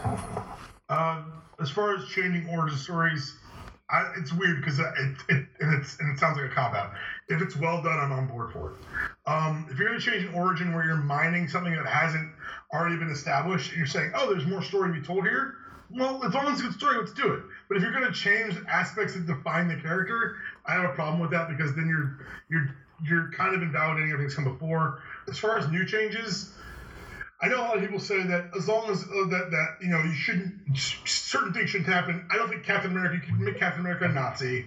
Like there's certain things that like, you just abridge too far that goes against the core of the character. But for me, most of the changes I'm usually on board with. At least I'll take a look at because it's everything's a new interesting take, and you can't challenge people to be interesting and new, and they get mad when they change something you like. It's, it's it can't be double-edged sword. That said there is a core to these characters, and it's not like a core that we're imagining. It's not a core that a lot of fandom's imagining. It's the it's the forward description. And if you ever if you watch the Marvel movies, Kevin Feige said when he dated Iron Man, I want four words for Iron, for Tony Stark, and they built the character around that. Once you distilled the core of the character, I think that's an undeniable aspect. Like if you can get to the core of the character in four or five words, as long as you don't contradict that, you can pretty much ride with me. Mm-hmm. If Captain America turned into a Nazi and started burning down the White House, that goes against the core of the character. If Captain America started picking on people, that goes against the core of the character. But if Captain America, for example, which has happened, puts down the shield, says, The America that you want me to defend is not the one I represent, that's different because he's a man of ideals, he's a man of strict ideals, and that makes sense for me narratively. Okay. So it sounds like what you're saying is that, you know, as long as the core of the character, the the personality, the things that make this this man or woman, whoever they are, stay the same, then the way that we get to that doesn't really matter. Like sort of how like you know, for example, with um Game of Thrones, you know, it was it was you know it's a TV show about George R. R. Martin's A Song of Ice and Fire book series. So as I guess like as long as the characters get to where they're supposed to go, if you take liberties with how they do it and sort of change things, that's fine. But as long as they get from point A to B, then then I'm good. Is that is that what you're saying? I got beef with Song Okay. with the King of Thrones. I, I mean, okay, Game Thrones. I honestly don't care about point A to point B. I want to make sure that the journey in between, we don't lose to the character. Okay. Okay. I want to make sure that we have a consi- consistent voice. And of course, the voice is going to be different because different writers accentuate different aspects of a character based on their own the story they want to tell. Like you'll read Spider-Man stories where it's all about missing the rent, whereas read other Spider-Man stories where it's all about how smart he is. Mm-hmm. But at the core, like you've still got it's still Spider-Man. You didn't change him.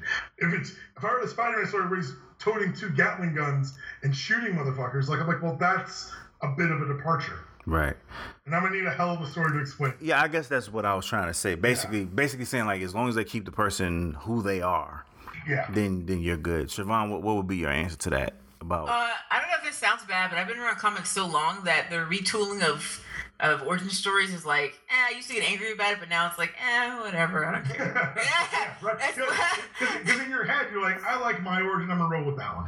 you know what? Yeah. That's, that's I- not my thing. Actually, and it's funny you should say that. If a origin story is so disliked, the writers themselves would just ignore it and go back to the old one. Okay. Well, But- Loris has had five different fathers in X Men. Yep. So for me, really, Yeah, it's finally Magneto now after the last. I last. thought it two was. I thought it was Magneto like Two it was years ago. it, he li- well then he then they're saying he lied and the blood test said it wasn't Magneto and now they're saying that she changed her blood using her magnetic powers as a kid like it's gotten real convoluted to the point where when they did the last one Peter David said like through one of the characters like is this the story that is this the final story he says that's the best we've got right now who knows what comes up tomorrow like looking directly into the what would be the camera like they're Ah, referencing like this is the story yeah this is the story we're telling right now so hold on tight For me, as long as the character, when they say they break the origins, as long as the character remains true to its initial Mhm. self, it doesn't matter how they change it for me. Right. They could change, like, for instance, the other day, like, Loki is like a woman now, and he was going around betraying people, but really betraying everybody else. That's still Loki. I'm cool with that. So they could change the origin. Um, but as long as the character still ends up being true to themselves and it's not like something completely impossible that would never like completely contradicts the original origin just because then I'm okay Yeah. with it. If it's something that completely contradicts it, like just because, I'd be like, I don't know about all this. Like, Right. I don't know. That's why. That's why I originally had a problem with New Fifty Two Wonder Woman because if she was raised as a princess all the time, why is she a freaking bloodthirsty heathen? but they made it work They made it work, yeah. Because then, you see- make sense. 'cause then you see the flashes of her, and you realize that she's just being exuberant in her new role. yeah, but um, That's what's up. All right, so just just a, a few more things, and then we can go ahead and wrap this thing up. oh, I will say though, I don't like Tim Drake's new origin. So, no yeah, yeah, Tim Drake, No we don't like that shit. All right, uh, Uh, although I do like that they didn't like when, it- when the before they reset everything, they went and killed off his dad. I didn't like that either. So yeah. Well, damn. Brad Meltzer likes murder porn, so Shit. All right, so these last few joints before we go ahead and wrap this up, um, you know, generally speaking, you know, what do you feel about the presence of all these new TV and film franchises that are based in comics? Um, we'll go with Siobhan first. Um, TV and film franchises based in comics. All right, well, considering what we used to have, like yeah, I, I, for instance, I the other day was on YouTube. I rewatched our Gener- the Generation X TV movie. yo. I put out my I cleared out my fifth grade schedule. I was like, I'm not doing anything tonight. Mom, record this. We're watching this. I watched it with my parents too. Me and my parents were uh, me, and my me, and my parents, and my little brother. We watched all the Star Wars, all the Star Trek, and everything together at home. So, you know, we watched that, and my parents were like, "Well," and I was like, "Well, yeah." At the time, it was like, "Oh wow, look at skin. His skin actually pulls." But now, looking back at it, oh my god, it was so. T- M M. What did they do to M? What is that? Anyway, so horrible. horrible. So with what we have now, even the movies that aren't that great, it's like ah, there's like okay. The only movie I would say that I really don't like that's a, a comic book movie these days would be like Fantastic Four. Oh, Green Lantern, come on. Oh, I didn't even watch Green Lantern, honey, so it doesn't count for me. No, smart. Smart I. I, I don't even I don't even count Green Green Lantern doesn't exist to me. I said, what the hell is this? And did not go to the movie theater and did not watch it. Um. Uh, plus, I don't like how. That's a whole nother story. um, so I would say that it's a what we have now because there's a market they're trying to reach. It's beneficial, but they also try to make it general enough where new comic book fans can get into it. Yeah. But sometimes they take it too far, and it's like garbage. But you know what? I used to watch the old Punisher movie. I used to, you know, I saw all those movies, so it's still better than what we had.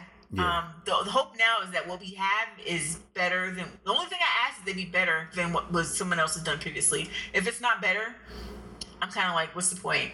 Right. Like, uh, for instance, Man of Man of uh, Steel. I watched it and I liked it, but the narrative and the way it was directed was kind of, uh, they can need to do better next time. Yeah, no doubt. All right, D Palm, what you got for this one, man? I, I, I mean, I record an Agents Shield podcast every week. I am. This is nerd heaven for me. Like, this is honestly, I saw, I got to see Project Pegasus get blown up by Loki on a big screen, and I thrust my hands in the air. I was like, I won. Yeah. All those years of, of, of comic nerdhood, uh, I won. Um, for me, it's the majority of it. I love. There's things about it I don't like. Like uh, the Ghost Riders were terrible. They were terrible. Um, you watched? You watched the second one? I didn't watch the second one. I'm just. Oh. I'm assuming. I feel like if I call it terrible, no one's gonna be like, "Hey, fuck you, man." So I feel that's a safe thing to say.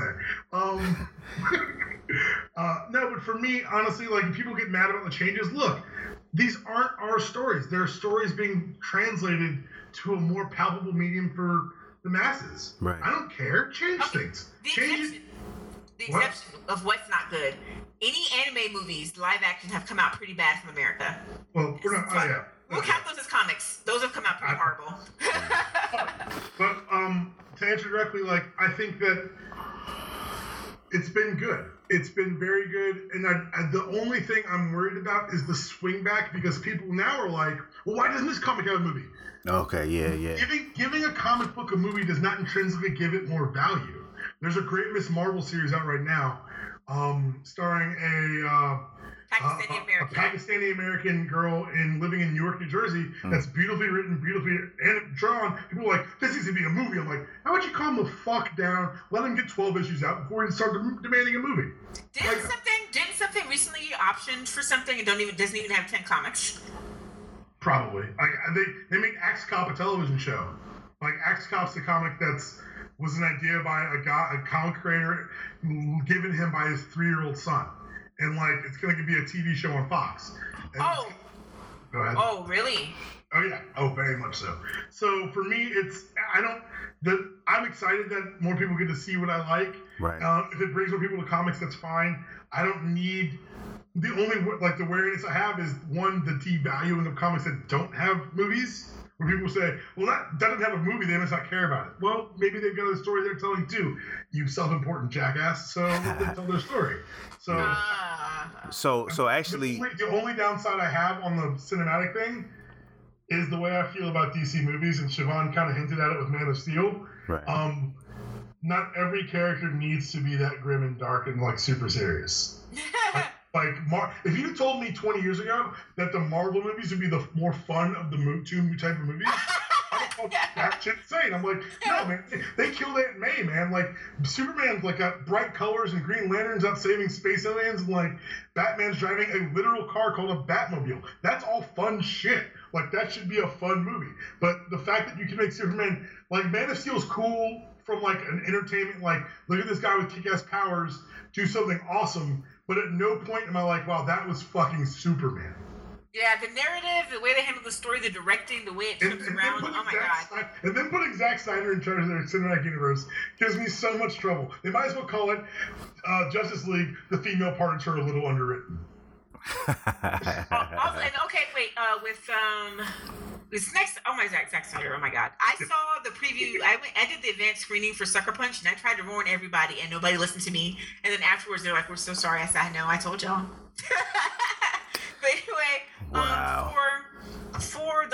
do find myself, I don't know why costume changes. Not not when it's not bad. I don't mind costume changes, but when it's like completely different, and then they change the way the story is set Okay. to be completely different from the way the story is in the comic.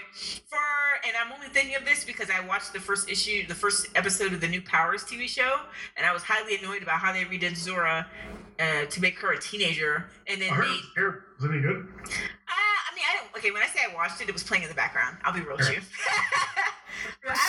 But I, what was what annoyed me the most was how the way they changed Walker's backstory.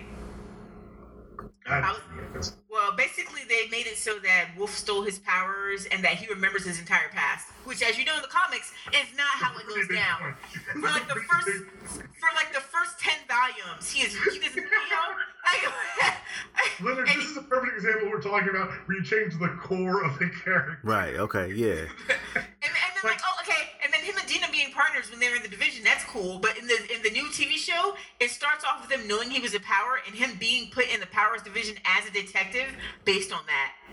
And Like, being, that's one of those changes that you like. You've obviously right by changing that stuff, you've changed the way you're going to tell your story. but they were like- directly involved in the story too, which Oh, no, is why I I'm looking at the I writers agree. like, what are you doing? Maybe they're telling a different story, and that's fine. But like, uh, like uh, Little Brothers talk about like a difference. Like in Walking Dead, they cut off Rick's hand. In the show, they didn't, Oh, and it didn't hurt the story narratively. It's just something that they chose not to do. Okay. What okay. she's describing in Powers fundamentally changes the story, and I'm really excited to see how mad people get about it. Uh, I don't know if anybody watched it though, because you know they only put the first episode on YouTube and the rest is on. Uh, PSN. yeah, and then I don't know. I And, and, and like sometimes for me, it's horrible to say, but sometimes not even a big change will make me completely turn me off from a story. Like you mentioned, Song of Fire and Ice. I love this series. I've been reading it since I was like 16 or 17. Mm-hmm. Over half my buddy life in the series is not done yet. What do you do anyway? So, um, my problem is that when I went to watch the first episode of the TV show when it came on, the, there's a scene with uh, Drogo when him and um, Dany, Dany get married. In the comic, in the book, it was handled completely differently than how it went down in the show, where he basically rapes her. And I was like, that is not how it went down. I can't deal with this. No, no. it was like, That's funny. Uh, that, that- to me, that changed the character of Drogo too much for me to be able to be sat with the show. Word. All right, so I just got a couple more things before I let you all go, so you can go ahead and um and get with Chris on his show. Um, so you know we've been talking about you know a lot of different things with this, but you know we sort of touched on it before. Um, a lot of folks, as as as somebody said in one of the answers to the previous question, you know, a lot of new fans have come along because of the TV and film stuff or whatever. And you know, I'm a, I'm a prime example of that. I, I talked about that a little earlier when I mentioned, um, you know, my appreciation for Batman as a character. Um, you know, what do you all feel about that? Like, you know, the fact that TV and film have brought in new people who might not have necessarily read the books, and and do you think that you know you've got to be a book reader in order to really so-called call yourself a comic fan, or, or you know, are you willing to accept new folks like myself who might just be more TV and and film heavy with our experience with these characters? Um, you know, we'll go with D Palm first, and then we'll let Siobhan come in. Uh, oh well, we, we can switch it. We can go with you first then. Ladies first. Ladies first. It's funny my thinking on this. It's fine if people are only into the, the movies or TV shows. My only issue is this: don't try to dictate and tell me what the characterization of the character is across all the universes when you know the cinematic universe only. But I hate when people try to argue with me about the comics. I'm like, you didn't even read the comics. Right. You only read the movie. Why? Why? Why are you trying to tell me about everything like you know everything? Like, well, you don't have to. I know the movie. I'm like, Yeah, see, I, it's hard, horrible to say this, but please know you're lame. yo, uh, you know, but honestly, honestly, like I'm, I'm with you on that because you know, as a person who is more TV and film uh, rooted in in my fandom of of these different characters and stuff. I feel like I am trying to stick with my lane. Like I, I can discuss things as as I know them. I don't know the history of of, of everything. I might hear stuff, you know, in in pe- other people's conversations, or might have a conversation. Like I, I have a friend that I talk to a lot um, on on Instant Messenger or whatever, who who was knows all of this stuff. So if I've got a question, then I can ask her like, "Yo, what what's up with this or what's up with that?" And I can get more information. You know, she might say, okay, well, read this or, or check out this wiki page or whatever like that. And it'll give me more information about, you know, the, the true origins of, of this particular character or whatever. But I, I don't think that I'm bold enough to to come out and, and tell one of you guys or somebody like that, like, yo, well, no, the way that this shit really went and all I know is the fucking movies. You know what I'm saying? Like, I know where I got my information from and I have an appreciation of it from that perspective. But I'm also smart enough to know that, you know, when it comes to this, there's a lot of stuff that I don't know. And I have to I think it's all about respect. You have to respect the culture and respect the the you know, the stuff that has come before this. You know what I'm saying? Like the movie interpretation could be pretty true to it. And I've actually got a question about that that we'll finish up on. But, you know, it's it's I think it's really a respect thing. What were you what were you about to say, um, Siobhan? I wasn't done, so I was gonna keep going with that same thought. Oh, Go ahead, go ahead. I'm sorry to cut you off. I didn't mean to pull a D palm move. Um, so, um, um, but I mean, I have p- people coming in, like, and actually, I was going to say the reason why I had that statement is because as a woman, a lot of people try to dismiss, like, I don't know what I'm talking about, or so I used to go to cons, and people like, oh, who, where's your boyfriend, or who you're here with, and you know, wouldn't assume I had any knowledge. So people often who come in my comments or come talk to me about TV shows are like, well, you don't know about the comics either, so how are you trying to lecture me? Or oh, the comics don't matter because once Right. they realize they don't have the knowledge to back up what they're saying.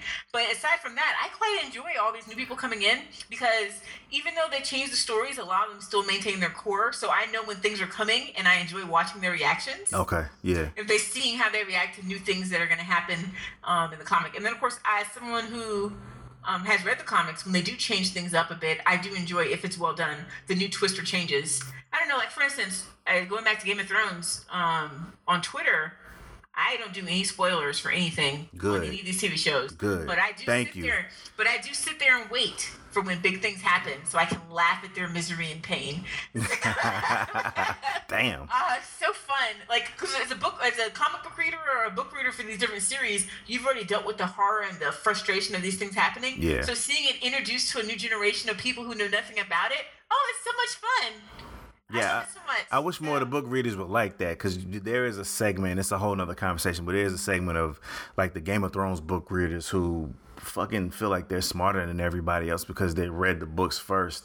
And it's really like, as a person that watches the show, I'm like, that doesn't make you any better than me just because you read the shit. You know what I'm saying? And I actually am glad that we're getting close to the end of all of the stuff that the books have covered because it's. Well, well, from what I've heard, we're we're fairly close to it. Like you know, there's an end point that's you know coming sometime soon. But you know, with him not putting out the, the the next book in the series, we will get to that point at some point, and then everybody will be on the level playing field. We'll all be watching the show each week to find out what the fuck happens. I don't watch the show actually because I don't like how some of the things are changed from the books. I just man. enjoy watching the certain big events that I know are going to be horrible and everyone's going to be horrified about, just because I can make fun of them. And and then, and then at that point, I guess my my elitist book self comes out where I'm like. You are crying and you didn't know what was coming, and I'm enjoying you suffering so much. And I talked to, and I mean, all, and then everyone who else reads the books talks to each other about how much we're enjoying everyone's suffering. It's kind of like how all the people who went to go see Into the Woods didn't know it was a musical, and then how they all were like upset about it, and it was so hilarious. Same Wow. thing. So Siobhan's evil is what we learned in that last Whoa, response. whoa, whoa. Uh D Palm, what was what would be your answer? We need to get to this one and then I got one more question uh before you all have to go to do Chris's show. Uh, uh, the core. Go back to the core of the question. That kind of The question- kind of swung. The he, qu- he, he went, he went and get, get, get amplified in the middle. I didn't ask okay. you. I asked him. the question the question I'm was about you right now. Madam, Madam. I'm supporting him, and he's sitting there snapping. The the question the question was uh, about you know what what you feel in general about the fact that Oh. you know so many new people have Yeah. have gotten into it because of TV and film.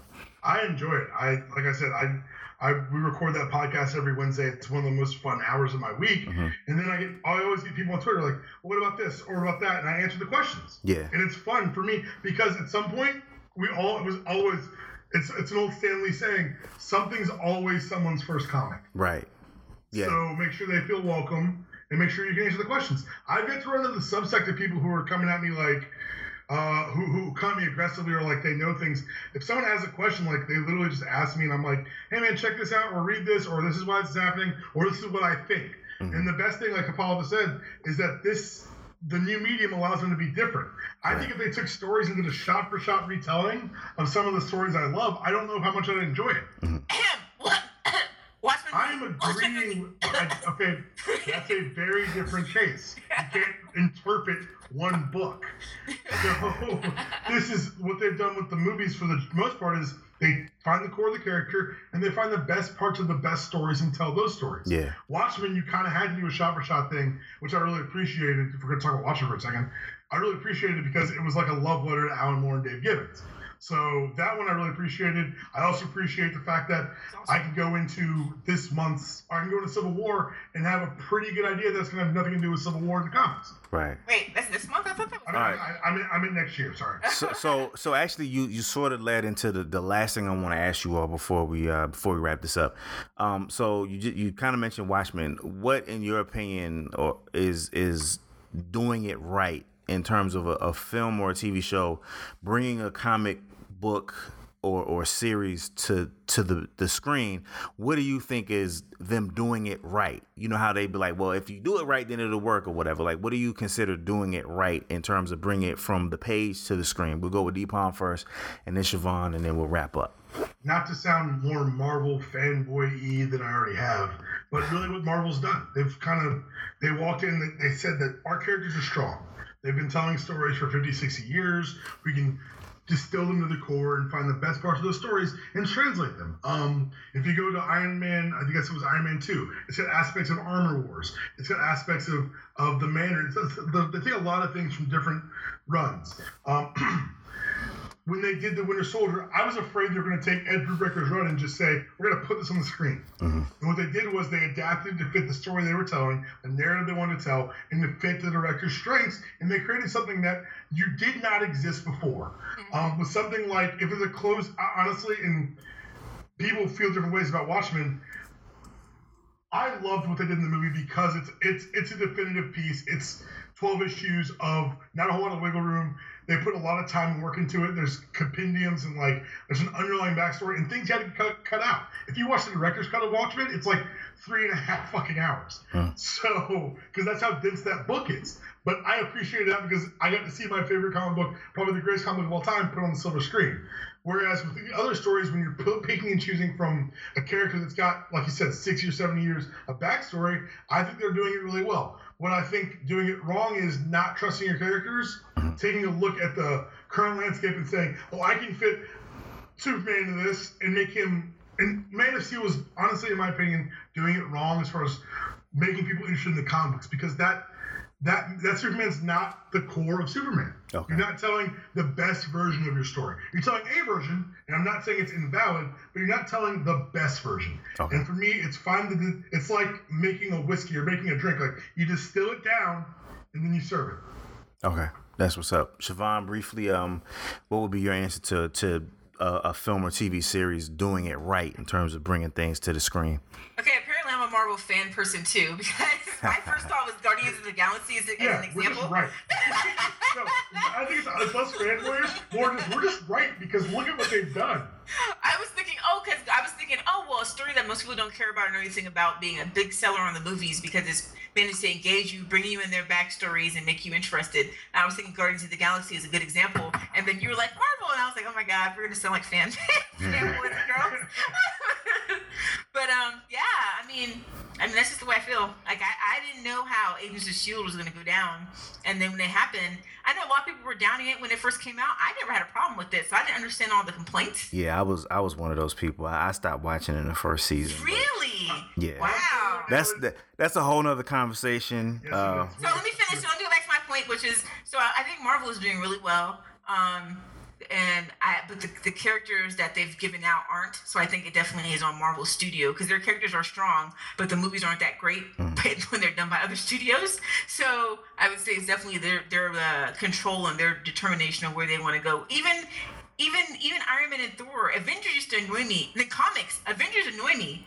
In movies, I like them. So I mean, well, they don't annoy me anymore, but I mean, oh gosh, pre House of M. Oh my, if Avengers assembled, um, they're also stupid. But anyway, um, so yeah, I, I feel like Marvel's doing it right, So, and I look forward to see what other adaptations we get coming up for movies and TV shows that we have going on. I mean, they could take someone one character from a movie, the first Captain America movie, and make a whole miniseries for Agent Agent Carter. Mm-hmm. I mean, hey, yeah. doing yeah. So yeah, Marvel definitely seems to have the formula, man. Um, so yeah, we'll just go ahead and wrap it up here. There's so many more things that we could discuss, but I definitely want to thank the two of you for being on the show.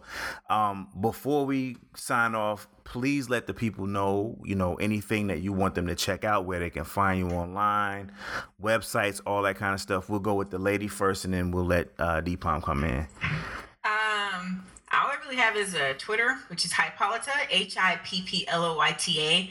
And since I talk about politics and K-pop, A lot of K-pop. I'm not really sure if that's like something that'll interest people. Um, and of course, I go to other podcasts, really only comic book ones. So So not a lot of K-pop, a lot of C-pop too, Mandarin, uh, Mandarin pop. oh, and it'll be random messages in other languages. So yeah, my my Twitter's kind of weird. Yeah, it is, but it's it's pretty. She's a good follow though. She's a good follow. Oh, and, and, and lots of pictures because I'm very narcissistic and arrogant. So my Instagram uh, cro- constantly cross post to my Twitter. Yeah. Shoes. Yeah, she got a lot of shoes, man. She got a lot of shoes. All right, D Palm. Uh, like we already mentioned, I'm on every week uh, doing Agents of S.H.I.E.L.D. reviews, uh, comic book reviews, or movie show reviews, excuse me, uh, with Chris. I write and podcast for a Georgia football website, dudeyoucrazy.net. Uh, it's kind of down in the, in the off season, but when football season picks back up, uh, there'll be a lot more there. Follow me on Twitter at tpalm66, uh, Instagram at tpalm66, uh, Xbox Live at tpalm66. You see a pattern. It's on social media. I got a pretty good uh, consistency through that shit. Um, and at me if you want a question about comic books, if you want to get into comics, and if you have a character you like, at me and I'll suggest a run. That's Me what's too, up. so I can fight with him. Fun Word. times. Yeah, exactly. So so do that. We'll we'll put that we'll put all that information in the show notes. And before I get out of here, Leonard, Look and Listen Podcast at L Brothers Media at Look Listen Pod, lbrothersmedia.com. Look and Listen Podcast. We out of here. Peace. Giving you your introduction. This be the 101.